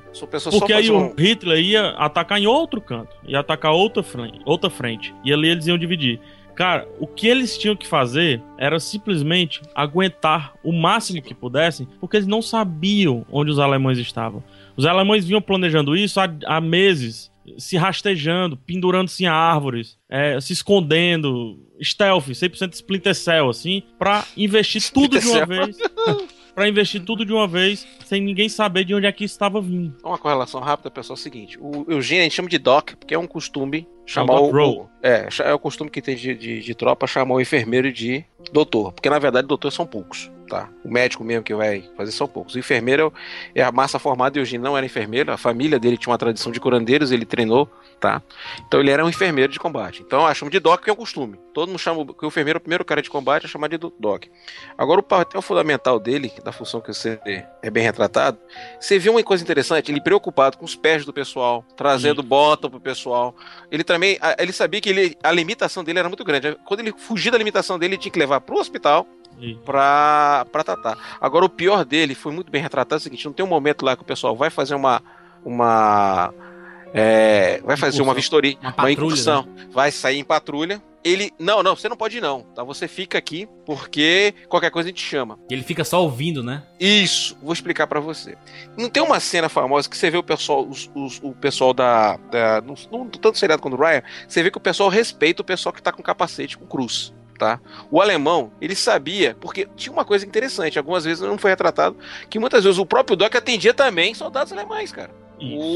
Ele chegava a fazer. O americano... japoneses, não. Não, aí que tá, porque o americano chegou, começou a fazer o japonês, quem era a primeira pessoa, as duas primeiras pessoas que ele matava. Isso, era mirava primeiro no capacete branco. E primeiro matava o enfermeiro, segundo o operador de rádio. Entendeu, exatamente. Então o que acontece? O americano começou a ficar puto, porque você matou duas pessoas sagradas, cara, pra eles. Então o último cara era o oficial, que quando o oficial olhava, não tinha como fazer comunicação, não tinha o médico dele, ele entrava em desespero. Entendeu, cara? Então o japonês sabia, porque muitos soldados japoneses estudaram em West Point, fizeram faculdade. O famoso general, o almirante Yamamoto, foi aluno de Princeton e de Harvard, quer dizer, são caras que foram formados dentro da cultura americana, então eles sabiam, vamos pegar exatamente a imagem que existe do médico e do operador de rádio que acaba a comunicação. O alemão não. O alemão sabia que o americano ia puxar o alemão para cuidar. Então, muito daquela... Não foi retratado pelo Eugene, mas já vi alguns filmes e alguns livros em que os enfermeiros também pegavam os prisioneiros para salvar. Pegavam o cara, pegavam a informação, mas salvavam os caras. Então existe um certo respeito, existiu pelo menos na Guerra Clássica, vamos dizer assim, com o alemão, com respeito com o enfermeiro. Mas o enfermeiro atirava também, não? Não, muitas vezes não tinha. Tinha arma, mas ele tinha um trato entre eles por causa da famoso... Aqueles acordos que existiam da Guerra Mundial, certo? Em que respeitava a Cruz Vermelha. A Cruz Vermelha atravessava de um lado pro outro, pra quem não sabe, viu? Mas só que no finalzinho da guerra, nosso Eisenhower, esperto que só a molesta, começou a colocar a cruzinha vermelha em soldado de frente. Exato. Aí que é foda, né? Ah, que é filho da puta. Jeitinho, né? É um jeitinho brasileiro. Agora, vocês se lembram no segundo episódio, quando... No segundo ou terceiro episódio, quando o Malarkey, ele tenta correr em cima de um alemão pra pegar uma Luger, um alemão que tá caído, e o pessoal não atira justamente que pensa que ele era enfermeiro. Exato. O negócio dele era pegar uma arma, cara. Era pegar a Luger. Um souvenir, como eles falam, né? Falar só uma curiosidade sobre o Eugene, né? O Doc Rowe, digamos assim. O Winters, todo mundo sabe que é um dos maiores soldados que os Estados Unidos já teve. A gente já falou disso. Ele ganhou 14 medalhas em sua carreira militar. O Doc Rowe, que apenas teve 3 anos de serviço, ganhou 15. Porra! Aí também ele sobreviveu... Muita coisa, né? Ele sobreviveu e fez pessoas sobreviverem, né, cara? Exatamente, salvou muita gente. O episódio Crosswords, encruzilhada, né, como se chama. Isso, Jurandir, show de bola isso. É interessante porque mostra uma estratégia do Winters, né, cara? É uma estratégia mesmo. E é foda que eles pegam os alemães totalmente desprevenidos, cara. Você começa... Se você atirasse pra cima, você matava um alemão. Que eles estão todos de costas, né? Eles não estão esperando aquele tipo de ataque, né? A Winter chega lá e vê todo mundo de costas e ele começa a derrubar. Pá, pá, pá. As duas máximas de um combate, né? Quem joga RPG sabe o que é isso. Se você faz uma investida onde o inimigo não sabe o seu posicionamento, se você pega o inimigo dormindo, deitado, ou em um horário onde ele esteja de folga, e se você flanqueia ou pega pelas costas, você automaticamente vence. Sim. Isso. É automaticamente dando crítico. Eles ficaram tão desesperados, os alemães, porque eles estavam com um número maior, mas eles ficaram tão desesperados que eles fugiram, cara. Eles queriam fugir, eles não queriam contra-atacar, entendeu? A hora que o Winters chegou, os alemães estavam atacando o flanco do comando. Isso. Tanto que eles até matam uma porrada de gente na base. Então o Winters deu uma sorte absurda também de fazer o assalto dele exatamente na hora que os caras estavam virados para o outro lado, porque eles estavam atacando o comando. Então, ele pegou a retaguarda mesmo. É por isso que eu digo. Esse foi o grande ponto. Será que foi estratégia? Ou foi um puto também de uma sorte, cara? Opa, peraí. Ele subiu um monte ali, cara, ele não sabia não, cara. Olha, a sorte favorece os bravos. Não, peraí, vamos lembrar uma coisa. O Nixon chegou pra ele e falou que tem... Lembra que ele pegou um mapa? Sim, lá no começo. Isso. Esse mapa andou com ele, o pessoal não retrata, mas esse mapa andou com ele com várias posições. Sabia que tinha uma tropa ali, mas não sabia se ela tava virada pro lado do Inter ou pro lado do comando. Eu nem sabia a quantidade, eu sabia que era... Não sabia, mas sabia que tinha gente ali. Então quando o Winters partiu ali, foi informação, que ali foi uma demanda dada pelo Nixon. Ó, vai ter uma missão ali, vocês vão ter que fazer uma patrulha e vão chegar lá. Beleza. O que chamou a atenção foi o seguinte, o que aconteceu? A tropa era tão obediente à inteligência do Winters que cadê o chamado? Ele foi correndo. Cadê o sinal? Ele correndo. Aí tu fica, meu Deus do céu, agora o Winters vai morrer. Porque eu não sabia da história. Quando eu assisti em 2000, eu falei, pronto, vamos matar o Winters agora. Que eu pensava que ele ia morrer, né? Mas eu falei, não, esse cara é herói do seriado, não vai morrer. Deve acontecer alguma coisa importante. Que foi o que chamou a atenção, foi o seguinte. O Winters era uma tropa preparada, calejada. Quando ele deparou e viu uma criança, no máximo 16, 17 anos, e parou e olhou pra cara dele. Se fosse um cara especializado, tinha matado o Winters. É isso que chocou ele. Que aí que eles perceberam que os alemães já estavam perdendo tropa, já estavam botando gente de primeiro, segundo escalão. E quando ele matou, ele ficou assim... Pô, será que eu matei uma pessoa tão poderosa quanto eu? Tanto é que agora a preocupação dos soldados que repararam nos episódios... Não, cara, são SS. Esse pessoal aqui é SS. Quer dizer, uma tropa de elite. Quer dizer, tentando justificar. Porque muitos daqueles ali eram crianças. Digamos crianças não. Jovens que não tinham tanto tempo de combate. Porque o principal já tinha morrido já, cara. Muita gente já se faleceu. Eu tava em outra frente. Então, o que chocou ali... O que chocou o Winters ali foi aquele... Pô, eu sou um cara que fiz combate, passei pro Market Garden, daqui a pouco vou enfrentar Ardennes, é um cara bem tratado, já tava com 4 anos de guerra, praticamente 3 anos fora de casa, deparo com uma criança. Foi o que chocou ele, que ele viu que era um menino, olhou pra cara dele. Tanto é que tem aquele momento do metrô, no trem, não sei, que ele vê outra pessoa. Então é esse jogo de informações que muitas vezes hoje não foram retratados, não são retratados hoje, essa preocupação que tem, que hoje um soldado fica preparado, choca, cara. O que mais chocou, por exemplo, na Guerra do Vietnã era isso, crianças bomba. A maior sacada do Winters como gerente... É, esse é o termo mesmo, pode dizer, gestor. Foi aquele episódio da A Última Patrulha, que ele dá um migué no coronel, né? You men did an excellent job last night. I'm proud. I'm proud. I just saw Colonel Sink, he's proud too. In fact, he's so proud he wants you to do another patrol across the river tonight.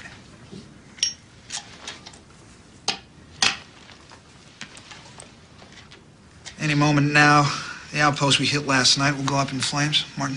Yes, sir. It means we'd have to venture farther into town this time. Cap Speirs, you have the map, please? Yeah, Sergeant Grant.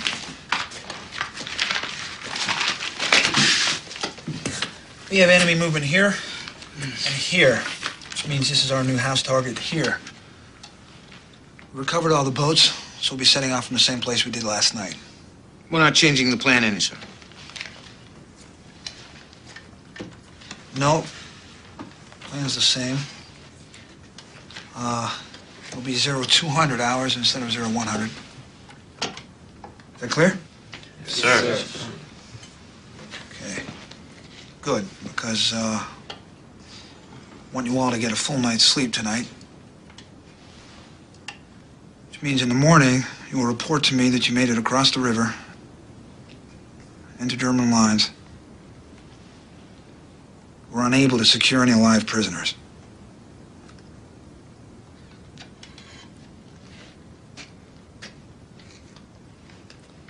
Understand? Yes, sir. Yes, sir. Good. Look sharp for tomorrow. I'm moving off the line.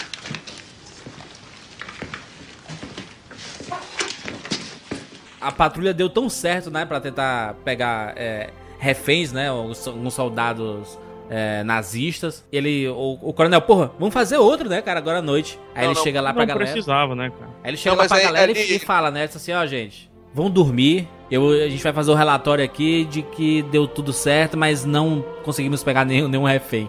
Mas ele sabia que os caras iam sair, né, Jurandir? Pra que vai arriscar a gente se no dia seguinte eles vão sair da linha de frente? O caralho.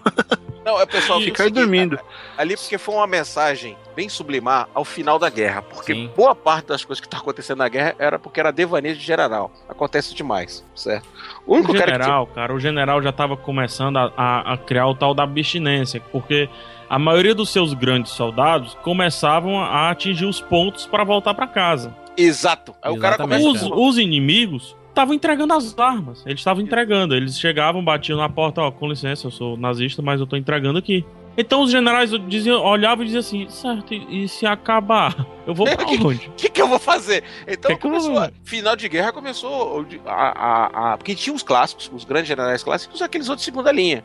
E os coronéis que queriam ser generais. Então os caras queriam mostrar serviço. Não, foi um êxito ter pegado um cara pra fazer digamos, uma missão aqui com o pessoal, pra pegar o pessoal, exatamente pro cara passar informações. Pra quê? Porque a guerra já praticamente já tava avançada. Já tinham passado por Bastogne. E o Winters não queria ser general. O Winters, num momento, ele sempre dizia, não tô afim de continuar nessa jossa, cara. Ele sabia, cara. Então o que aconteceu? Quando o coronel chegou lá, vamos pegar lá, vamos fazer um sequestro, pra ele passar as informações pra gente. Pra quê? Eu vou explicar uma coisa pra vocês. Qual foi o problema da Segunda Guerra Mundial, certo? Tu pega um general Patton, que já vinha fazendo no sul da Europa, fazendo uma lenha desgranada, botando pra quebrar, certo? Incomodando todo mundo, dizendo nos devaneios dele que o inimigo não era mais Hitler, o inimigo dele era Stalin, todo mundo calava a boca. Ele já tava chegando já a Moscou como inimigo. Ele, na verdade, Patton queria parar em Moscou, tá?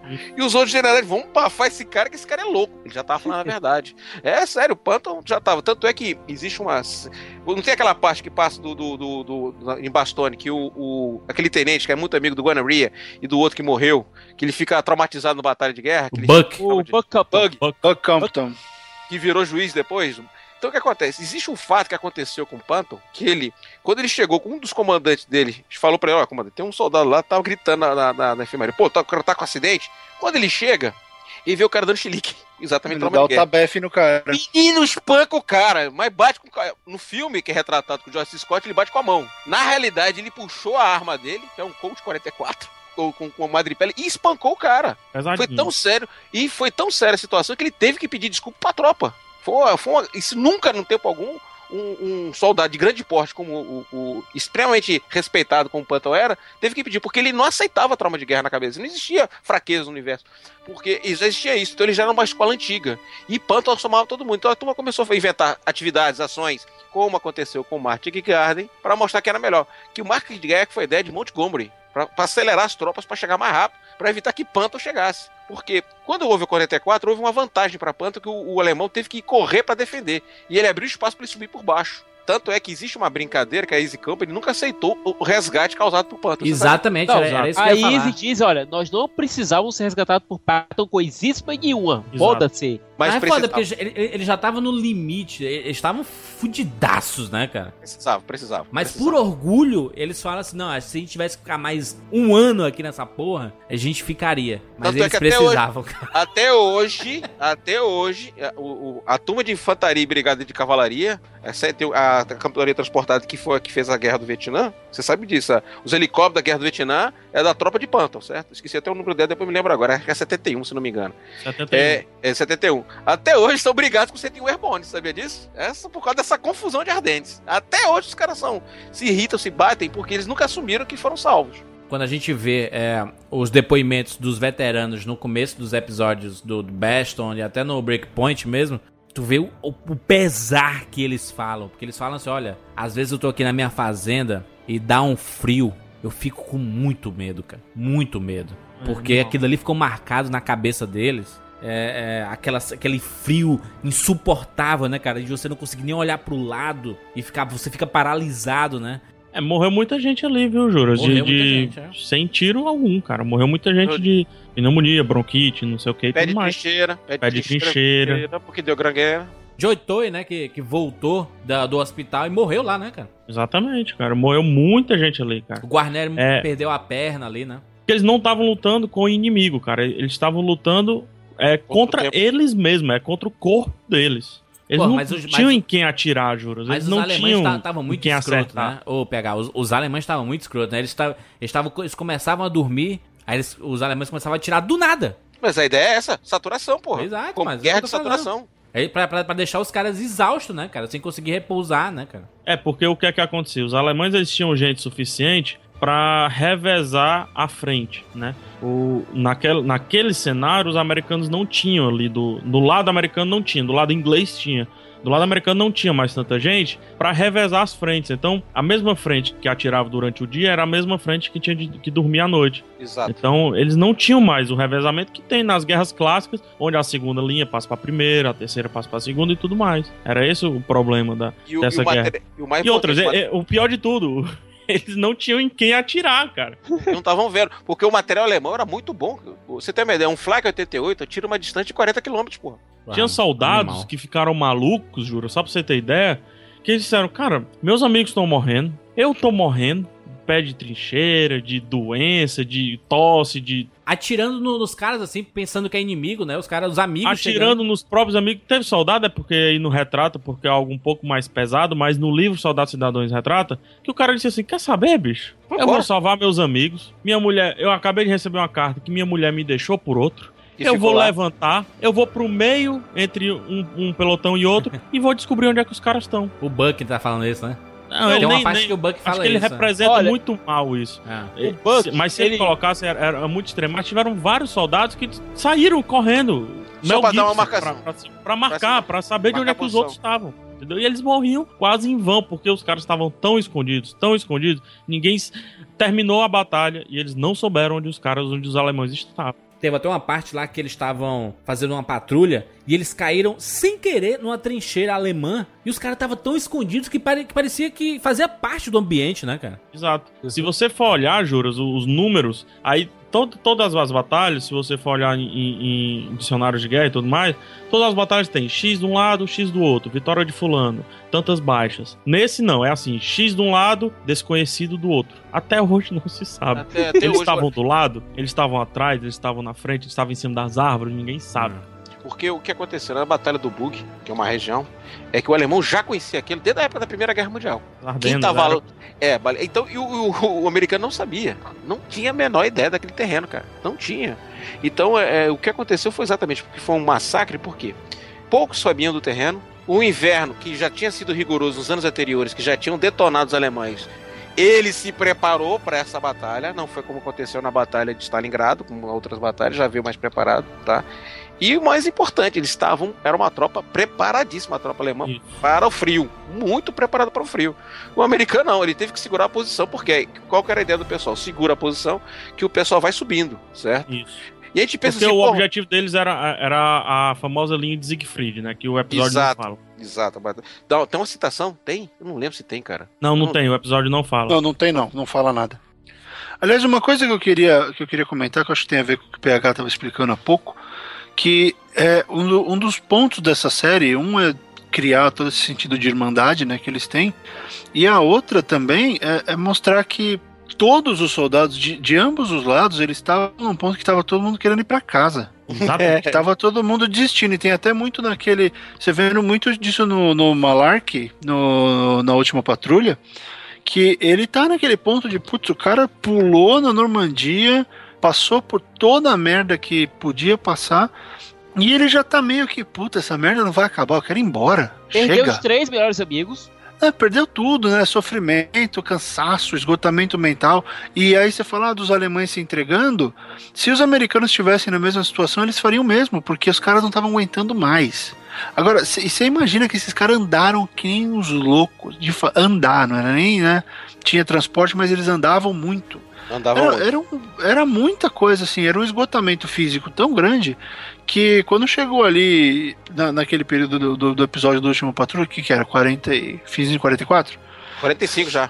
Já era 45? De janeiro de 45. 25, já. Então, começo de 45. Os caras estavam tão cansados que se os alemães tivessem um pouco de vantagem, ninguém mais ia querer brigar, porque deu. Não tinha mais, e aí é uma coisa que você percebe, por mais que eles falem dos replacements, né, dos substitutos e tudo mais, tinha pouca gente, você via pelotão ali com 6 caras. Você sabe quem foi que venceu a Batalha das Ardennes, o Barreto? Que é histórico nos Estados Unidos, né, os canadenses, cara. Pois é.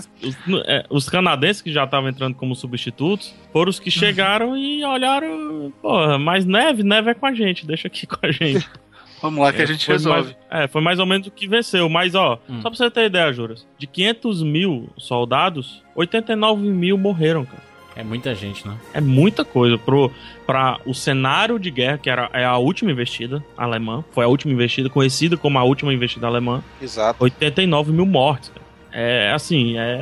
Podia ter decidido a guerra, cara, também. Podia ter feito a guerra ter durado mais uns 3 anos.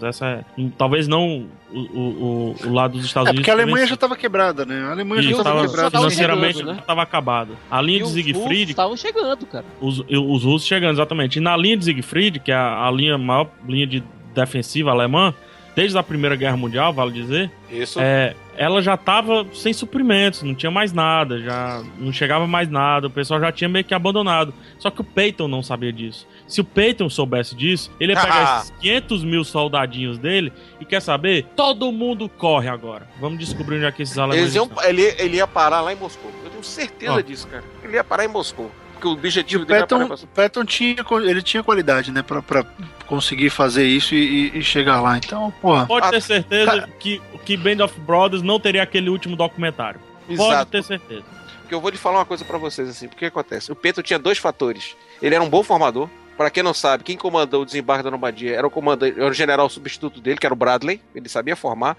E ele sabia... A frota dele morria por ele, cara. Porque ele tinha umas coisas que não é... Então é por isso que tem um filme famoso do Patton, por causa disso. Que é, tem aquela cena emblemática da bandeira americana, ele falando na frente, daquele jeitão dele. George Scott, for the win.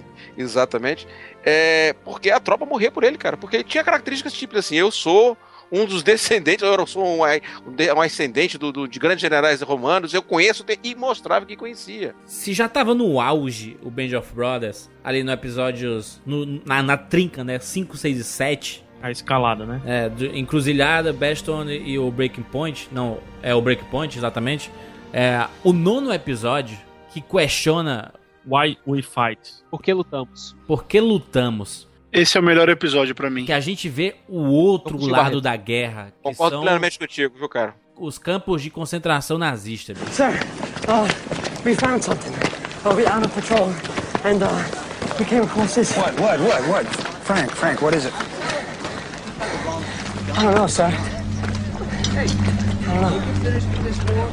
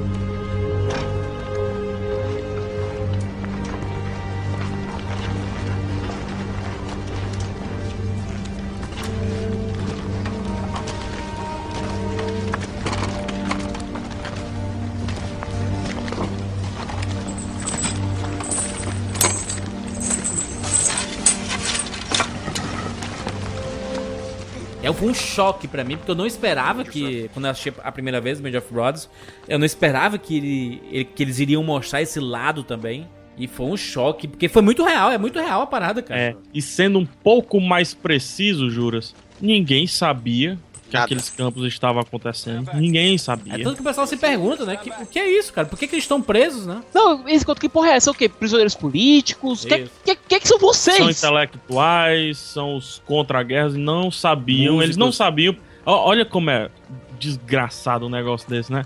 Porque já beirando 45, eles não sabiam pelo que eles estavam lutando. Até então era pra voltar pra casa. Por isso que o nome do episódio é sensacional. Why We Fight, né? É tão tenso assim que aquele campo de concentração, que é nas redondezas de Landsberg, se eu não me engano, isso não é um dos maiores, cara. Ele era um chamado campos intermediários, certo? Como é isso que era um que preparava, botava a pessoa na carroça pra ir pra um gigante de lá que eles morriam de fato. Não, tanto é que pra ir pra Dachau. Tanto é que o Coronel Sink recebeu a ligação, olha, estão dizendo por aí que encontraram o maior ainda em Auschwitz. Ou seja, aquele campo que eles encontraram lá, que a Izzy encontrou, e que eles ficaram tão perplexos... Era intermediário, eles receberam que encontraram um ainda pior. Imagina a cabeça desses caras quando... Porque, olha, no começo do episódio eles estão se perguntando, porra, a gente tá aqui há um tempão, os alemães já estão prestes a se render, o negócio já tá quase tudo resolvido. Pô, por que tudo isso? Por que a gente tá aqui? Aí vem um e diz, porque os alemães são ruins. Isso aí eu sei, mas por quê? Aí eles encontram uma porra de campo de concentração. Enquanto isso, a gente vê que o Nixon ele tá se sentindo mal ali. Por quê? Porque ele tá se sentindo um invasor na casa alheia, no lar alheio. Eu não vejo dessa forma, Sicas. Qual o teu ponto de vista, Bartão? Termina, aí eu falo. Depois, quando ele vê a situação como tá, ele basicamente... O Nixon, quando ele olha pra cara daquela dona de casa de novo, ele vê, olha, tá vendo? Era isso que o povo, seu povo tava fazendo. Você podia não saber, mas era isso que vocês estavam fazendo. Era isso que vocês estavam fazendo. Aí o meu ponto, Sicas, ela sabia. Porque ela era mulher de oficial da SS. Ela sabia. Então, ela sabia. Esse é o ponto. Aquele primeiro embate dos dois dentro da casa, tem um lance da... estou invadindo a casa. Mas acho que foi muito mais um... Puta merda, olha o que eu tô fazendo. Eu tô entrando nas casas pra procurar bebida. Pra pilhar. Ele tinha outro lance. Ele tinha acabado de derrubar... De quebrar a farmácia... Eu acho que ele tava sentindo, eu tô parecendo um cachorro atrás de comida. É diferente. Mas ele não tava se sentindo um invasor, estou na casa dela, estou no país dela. Não, eu tô aqui, tinha muito mais a ver com ele. Merda, eu tô correndo atrás de bebida. A que ponto eu cheguei pessoalmente, não foi eu tô invadindo, foda-se a mulher. Só que aí na hora que ele vê que era nazista, é meio aquela coisa, pô, podia ser a minha, alguma coisa. Até tinha algo, mas não era... Pode, essa leitura existe, não tô falando que está errado, tá? Eu vi muito mais uma coisa pessoal do Nixon, de ficar ali. Pô, olha a merda que eu tô fazendo, eu tô tomando uma dura da tiazinha. Sabe? Ela tava dando uma dura de acorda pra você, vai fazer outra coisa da vida, carinha. Só que quando ele vê ela lá, ah, sua filha da puta, quer dizer que você me deu toda aquela lição de moral e olha a merda. Tanto é que ela não fala nada, ela baixa a cabeça, ela sabia. Eles falam no começo, alguém avisou o campo de que eles estavam chegando. Ela Exatamente. Sabia. Isso mesmo. Provavelmente foi ela. Porque vai que esse cara não foi o chefe de algum dos campos ali, enfim, o cara era alto comando, literalmente, né? Ele era coronel, mais alto, né? Escalão, era um coronel, ele devia saber. E aí o que a gente tem que entender é o seguinte, né? Que nesse episódio tem muito problema da Easy contra os cidadãos, do pessoal falando, ah, eu não sou nazista, eu não sou nazista. O que rola? Todo nazista é alemão, mas nem todo alemão é nazista. Exatamente. Então isso é uma coisa que tem que ficar clara, porque o nazista era um partido político, era o partido do controle, seria a mesma coisa que, né, todo petista é brasileiro, nem todo brasileiro é petista, ou PSDBista, ou whatever. Então é só uma diferença mais de política. E rolava isso. Tinha gente que de fato não sabia o que estava acontecendo, mas a galera mais espertinha e mais envolvida com isso estava por dentro da coisa. Agora, então eles sabiam, a sociedade meio que abaixou a cabeça, e é por isso que ela baixa a cabeça ali. Do mesmo jeito que no Soldado Ryan, o fã, ele é o soldado que representa a sociedade, que ele fica quieto durante o começo da guerra, que ele fica ali alheio ao que está acontecendo, ele se recusa a pegar em armas, e ele vê a agressão nazista até o ponto de que o alemão mata o judeu com a faca. Aí ele fica indignado e aí ele pega em arma e aí ele se levanta. O fã no Soldado Ryan, ele é a perfeita alegoria à sociedade americana. Essa véia, ela é a alegoria da sociedade alemã, que foi conivente com uma coisa que estava acontecendo, porque eles tinham ódio dos judeus, e esse ódio, por incrível que pareça, ele é explicável, porque durante depois da Primeira Guerra e tal, uma nata da sociedade judaica se levantou na Alemanha com muita grana e eles exploravam absurdamente, especialmente em fazendas. Então teve muito alemão que sofreu na mão de judeus, enfim, que eram maus, não por ser judeus, mas por serem pessoas de má índole. Então criou-se esse ódio. E isso tem muita carta, tem muita coisa assim que eu já pesquisei aqui de gente, de soldados, que achava que estava certo. É, mas é explicável, mas não se justifica, né? Não, foi o que eu disse, explicável, não justificável. Por isso que eu usei o termo explicável. Agora, existe a razão do outro lado. É. Não era um ódio gratuito, era um ódio que foi construído, porque também o partido nazista ficou jogando isso como elemento, ficou reforçando toda essa coisa com a propaganda do Goebbels. Então, eles pegaram um elemento de, eu não gosto do meu chefe, e levou até o ponto de eu vou matar o meu chefe numa câmara de gás. Aquela mulher foi uma representação do ponto de vista do Nixon. Agora, quantos outros soldados aconteceram a mesma coisa com eles? Isso que tem que ver. Ali só foi um soldado. O que é o mais legal de tudo da série, exatamente. Sempre a ponto de vista de um soldado. Então ali o Nixon tá... O cara que já tá acabando a guerra, já tá tudo beleza, vamos chegar daqui a pouco lá em Berlim, vamos dançar no túmulo lá de Hitler, já estamos em ritmo, tanto é que no final ele fala exatamente que Hitler tinha morrido, ele tem um erro histórico ali, mas tudo bem leva. Ele já estava em ritmo já de... Quando de repente ele invade uma sala de um general da SS, pelo que eu percebi, pelo tipo de uniforme dele que tá retratado, morreu na batalha de Stalingrado, quer dizer, foi um herói de guerra, tanto é que ele tá lá com a tarja de... O uniforme dele tá com o uniforme de inverno. Eu entendi, muitos outros colegas meus já até falaram, aquele cara morreu na batalha de Stalingrado. Então aquela mulher era uma mulher idolatrada, respeitada, por isso que ela mantinha aquele luxo todo.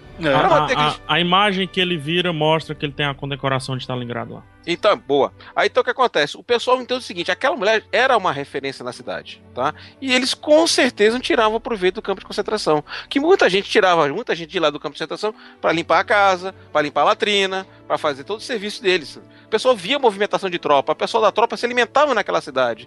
Entendeu, cara? Então, o que representou? Porque aquele é só um único ponto de vista do Nixon. Se você olhar, todo mundo tá de cabeça abaixo fazendo cara feia, porque descobriu. Aquele padeiro, você imagina o seguinte, você está com um cabo que sofreu várias batalhas, o cara cheio de cabeça, com uma parabela no pescoço dele, vou te matar, é a primeira coisa que o cara diz, eu não sou nazista. Ele quer se safar. Mas não. Ele sabia também, cara. No, oh, meu irmão, a maior força que existe não é da energia elétrica, não é da gravidade, não. É do medo, meu camarada. Tinha muito soldado americano ou dos aliados que estavam lutando e pensava assim, não, é só disputa de território, não tem nada além disso. E viu que era uma parada diferente o que o Hitler queria fazer. Ele não queria só dominar, ele queria exterminar os grupos étnicos, né? Quem defendesse esses grupos tava no bolo também do extermínio, né? Ou seja, eu acho que Hitler pode ser acusado de genocídio em série. Claro, claro. É o único cara que pode ser acusado de genocídio em série. Tipo, os genocidas, geralmente, eles têm um alvo específico. Hitler tinha uma gama de alvos.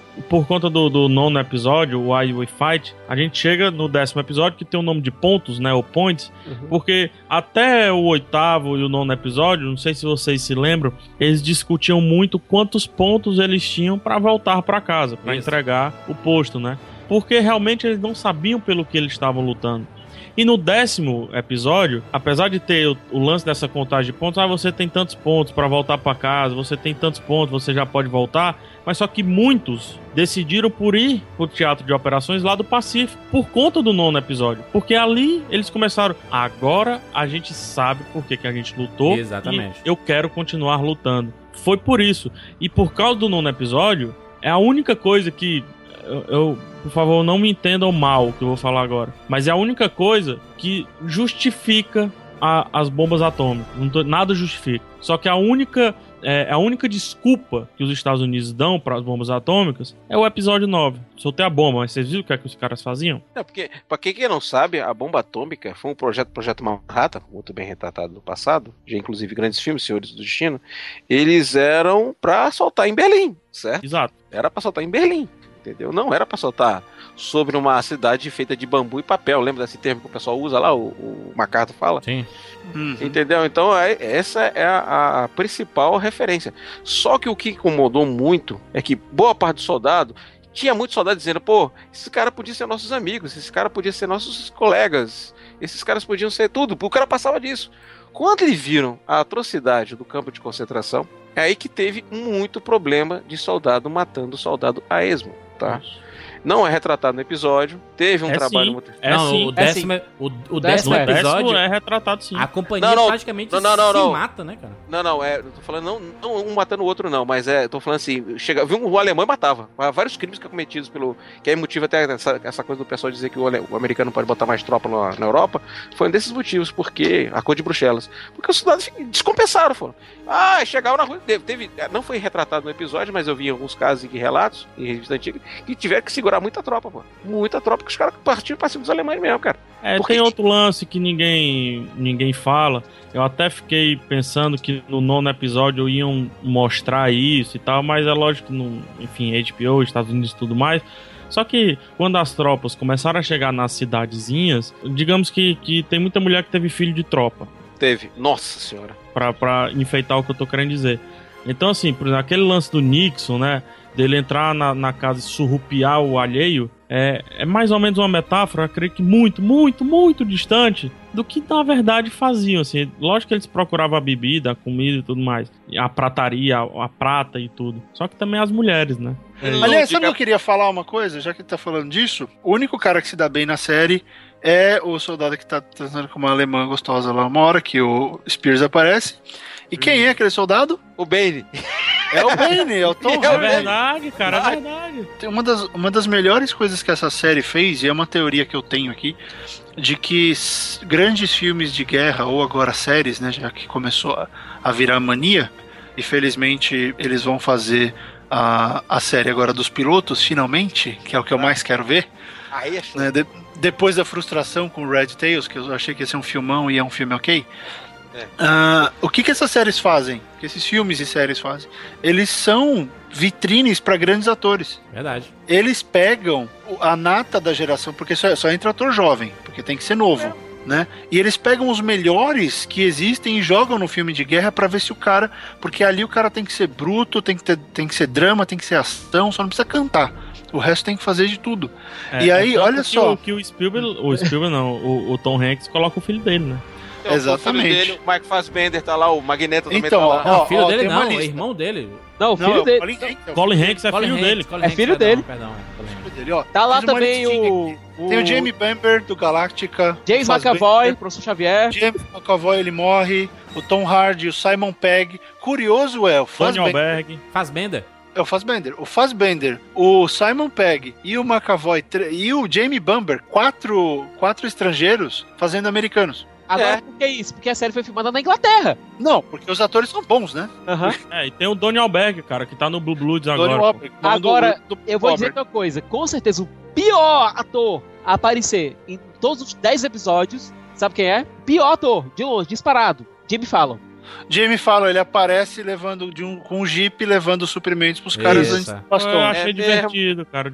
Eu também achei divertido. Não. Ele tá totalmente deslocado ali, cara. Ele tá deslocado por causa dos filmes que a gente viu anos depois. Você rever a série com ele ali, é tipo colocar o Rob Schneider ali do nada, sabe? Ó, eu acho que ele tá deslocado no Quase Famosos. Por aí. Foi o primeiro trabalho, tanto do Fassbender como do Tom Hardy, né, cara? E isso é muito interessante, cara. Detalhe, muito, gente. E faz 10 anos, hein? 10 exatamente. Anos. Agora, só um comentário. O sargento que ele representa, é um Sergeant Major, o Fassbender representa, e foi o cara que primeiro entrou no... Isso, historicamente falando, foi o cara que entrou no do campo de concentração. Não foi o Patton. O Sargento Patton foi o que entrou lá, que foi que achou. Ele tava na tropa dele. Pegou até uma doença também. Foi um rolo desse tipo assim. Então você tem que... Por isso que ele é referenciado nessa parte do filme. E o Magneto, vamos dizer assim, ele foi já começando já a formar. Agora, a importância do Professor Xavier, vamos dizer assim, brincando, é porque ele falava exatamente o valor dos substitutos, cara, que a gente falou pouco sobre isso, cara, porque é uma coisa que me choca até hoje, até me incomoda, porque eu já vi isso daí. Quando você pega uma pessoa não muito preparada para trabalhar, vou dar um exemplo assim, como empresa, o cara causa um dano que você nem imagina. Isso é como as empresas criaram muito perfis após a guerra, a gente percebe quando você promove ou bota uma pessoa de uma forma não preparada, que dano ele causa. O PH sabe o que eu tô falando, ele trabalha num ambiente que a decisão é muito rápida, ele sabe onde é que eu estou falando. Eu trabalho numa empresa que a decisão é muito rápida. Quando um cara do nada chega, vira diretor e faz uma cagada, eu me vem exatamente o fato de você botar uma pessoa não muito preparada para morrer, entendeu? Ali me choca exatamente isso, como é importante, nem que seja mínima, mas é importante a experiência, certo? Mínima que seja, que eu digo o seguinte, um tempo, o cara tem um pouco de amadurecimento pra ter um conhecimento, o cara tem o direito de amadurecer. Tu pega o cara, a turma não ajuda os caras, botam pra quebrar e o cara acaba morrendo. Aí você vê o meu nome do Bull, né? Olha assim, caramba, eu sou culpado desse cara ter morrido. Quem representa também é o Perconte querendo ler um livro e o cara cantando musiquinha de West Point, né? Exato, cara. O cara se... O cara também tá de saco cheio, né? Tá de saco cheio daquilo tudo também. É, né? O O'Brien. Como não, Brian? É o Keith. Shut the fuck up. Não, mas imagina só. Você tá lá há tanto tempo na guerra, se fudeu, você tá doido pra ir pra casa. Tudo. O cara chega alegrinho, não. Vou cantar aqui, lá. Não dá, né? Pega o Perconte. O cara chegou brincando na guerra, brincando com os amigos dele, todos eles morrem a dela. O cara começa do começo ao fim, cara. O cara se lasca em tudo, meu camarada. É. Passou por Ardennes, desembarcou na tropa, Market Garden, fez aquela confusão toda. O cara se lasca, passou fome, teve pé, ficou doente. Quando chega no final, ele tá numa patrulha, o cara doido pra matar nazista. Olha, meu camarada, pelo amor de Deus, eu só quero que essa porra termine, que eu quero ir embora pra casa. Olha, essa aqui pra mim tá sendo a melhor parte da guerra. Eu tenho um chuveiro, eu tenho um teto. E eu tenho um livro. Tem um livro. Pois é, foi aquele negócio que eu falei. Eu já tava num ponto de esgotamento.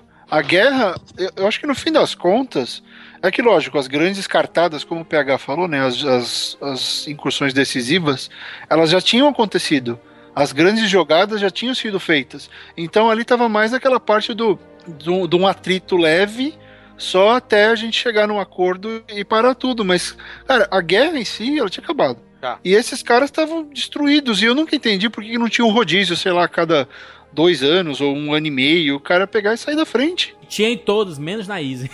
Não é isso, não. Não. Mas tem que entender o seguinte, primeiro, a tropa Easy era uma tropa de elite. Você sabe que a tropa de elite é a primeira a entrar e a última a sair. É. Ponto. Eu sei, mas 2 anos fazendo isso toda semana. Mas isso eu acho que é ponto. Mas não, mas peraí, gente. O teatro de guerra dele foram 9 meses, porra. Não foi muito tempo de guerra, não, cara. Eles chegaram em julho. Não, mas tem uma explicação um pouquinho mais óbvia. É que o Sink, que era quem mandava em tudo ali, ele era uma das 4 pessoas que sabiam saltar de paraquedas. Só pra você ter ideia como era. Como ninguém sabia o que estava sendo feito. Ô, Giovanni, essa conta tá errada aí, cara. Porque eles estavam em 41, 42 ali treinando em Kurahee e 42 e 43. 42 a 44. 44 desembarcaram. Ainda passaram um tempo. Não são 9 meses, não. São 2 anos aí. Né? Não. Tô falando de combate. Tá, ok. Eles embarcam para combate em julho de 44 e ficam até o final da guerra. É mais ou menos um ano. Mas o dreno mental, e aí não sei, Giovanni, você me explica. Não, mas dreno mental e treinamento é zero? Não, sim, cara. Eles voltam para os Estados Unidos, não, sim. É isso, mas é isso que eu tô dizendo. Voltam, é o ponto do momento que ele começa a ser treinado por um chato mala que nem o Sobel, até o momento que ele termina, sabe, a cabeça tá meio drenada. Mas peraí, vamos lá. Eu vou passar mais ou menos como é que é a configuração militar, cara. O cara passa 6, 7 meses, ele se forma em 3 meses. Não viu que eles foram formados em 3 meses? Uhum. O que acontece? O cara se forma, vai pra casa, passa aí uns 20 dias em casa, vê a família, volta pro treinamento. Se não for chamado pra tropa, volta pra casa, porque o cara tem um tempo também, né? E outra, antigamente, deslocamento de famílias, a realidade era outra. O nível de comunicação era outro, tá? Então, o que acontecia? O cara passava um período, mas voltava para a família. Mesmo na Inglaterra, quando chegou na Inglaterra, antes de começar o período de treinamento pesado para o desembarque do dia D, tinha gente que era selecionada para dar um pulo em casa, fazer propaganda, fazer como é que estava, dar um tempo, tudo mais. Tinha esse período. Agora, quando entrou em combate, pelo nível de maturidade que existia da tropa e o tal do americano achar que a guerra ia acabar a qualquer hora, foi esticando.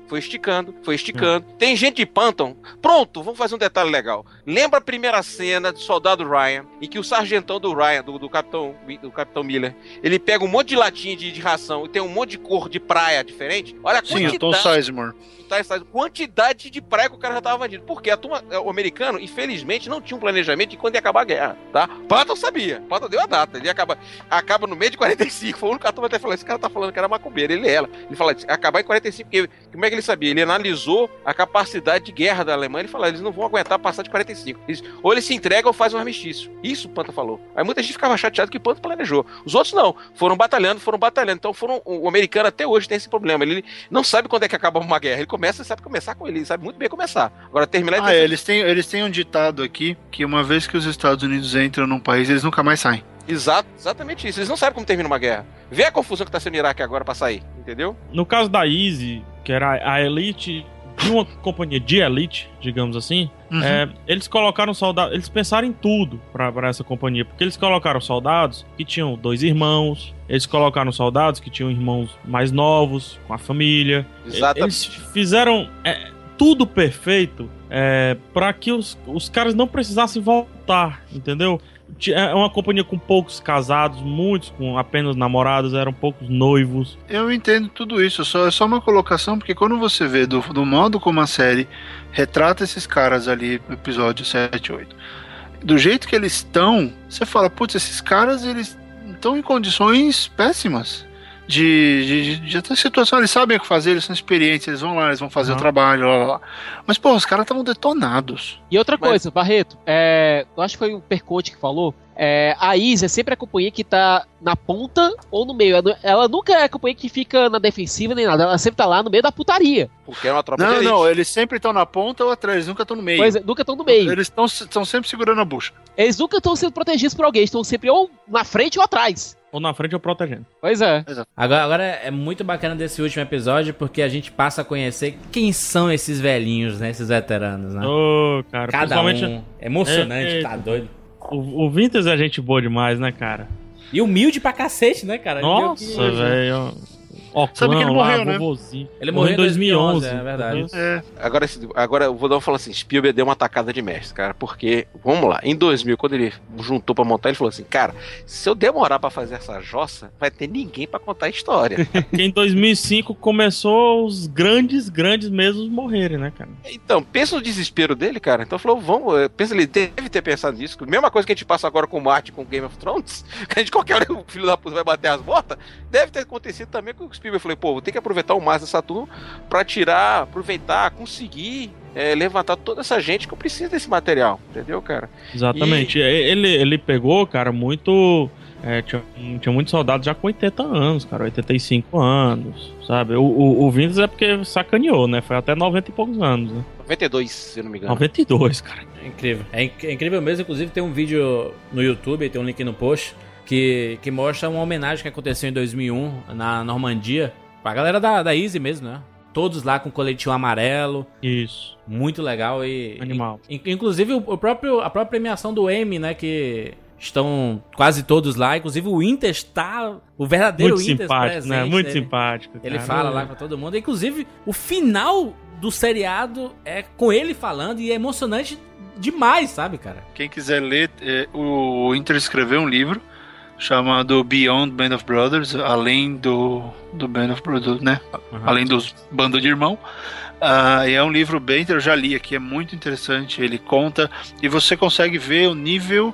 que a gente acabou não falando muito da série, né, em si. A gente falou do que acontece ao redor, mas ele vai falando das missões e você percebe o nível de fidelidade Sim. da adaptação. Coisas que ele fala exatamente do jeito que ele conta foi o jeito como eles fizeram na série. Então, o nível de proximidade, acho que é por isso que esse universo criado pelo Spielberg, esse universo visual de Ryan... de Band of Brothers e do Pacífico é o mais próximo do que foi aquela chacina toda. E o Winters é o principal consultor, né, cara, de tudo. Sim, e tem um outro consultor, sabe o Coronel Sink?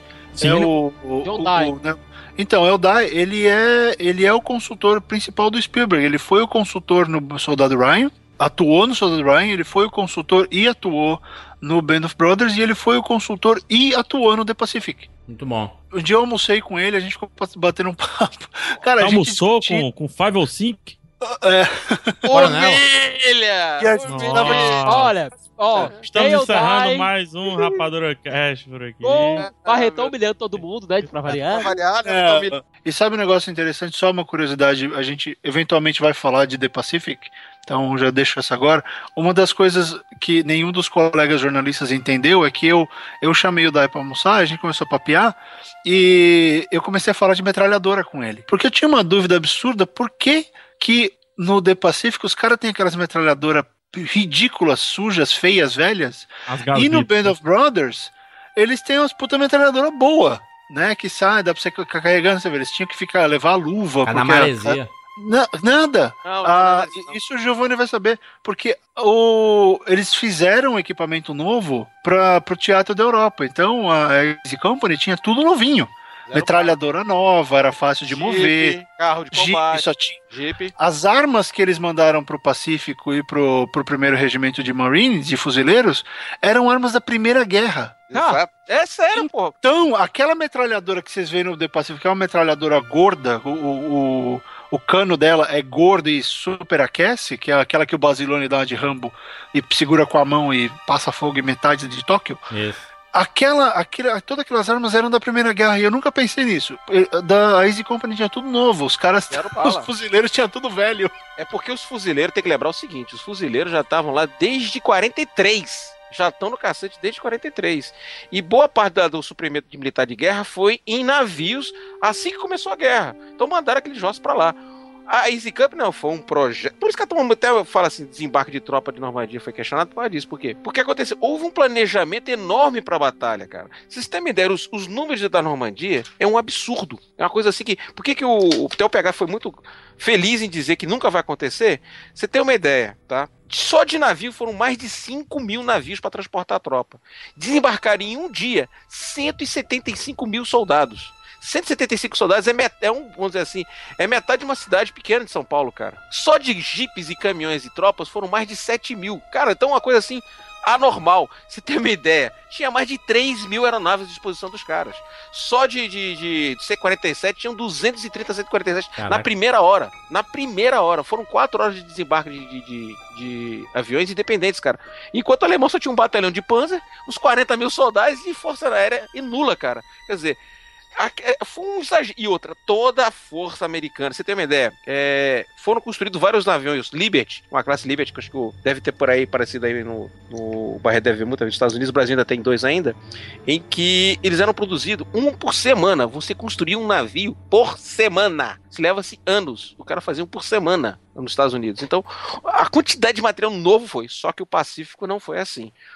Eles mandavam para Pearl Harbor, de Pearl Harbor distribuíam as armas. Então, tinha muita arma antiga já depositada, vindo da guerra, até da guerra mexicana, que o Patton participou. E realmente os caras trabalhavam com muito problema de material, porque era a quantidade de tropa maior mesmo foi mandada para o Pacífico, não para Europa, porque a Europa, o Patton já tava pintando e bordando, entendeu? Os caras já estavam tirando o pé, entendeu, cara? A gente vai ter a oportunidade de falar ainda sobre o lado do Pacífico. Todo mundo marcado com sangue. Tem muita coisa pra falar ainda, muita coisa. Deixe o seu comentário, mande e-mail pra gente lá no RapaduraCast, @cinemacorrapadura.com.br. Siga a gente lá no Twitter, @JurandirFilho, @ThiagoSiqueiraF, @PHSantos, @SOSHollywood e @GiovanniAraújoJ, é isso? Isso. Muito bem, estamos todos por aí. Até semana que vem. It's a very unusual feeling, it's a very unusual happening. And it's a very unusual bonding. We knew that we could depend on each other. And so we were a close-knit group. Just brave, so brave is unbelievable. And I don't know anybody that I admire more than Bill Guarnere and Joe Toy. And they were very, very special. I'm just one part of the big war, that's all. One little part. And I'm proud to be a part of it. Sometimes it makes me cry. The real men, the real heroes, are the fellas that are still buried over there and those that come home to be buried. See, Mike, you thought that you could do just about anything. And after the war was over and you came back out, why, you lost a lot of that. Or at least I did. I lost all that confidence. Well, you're hoping to stay alive, that's all. Mm. Mm. Henry V was talking to his men. He said, from this day to the ending of the world, we in it shall be remembered. We lucky few, we band of brothers. For he who today sheds his blood with me shall be my brother. Do you remember the letter that Mike Ranney wrote me? You do. Do you remember how I ended it?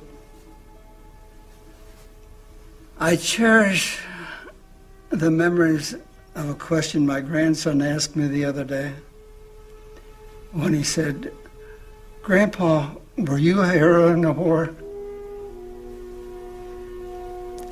Grandpa said no.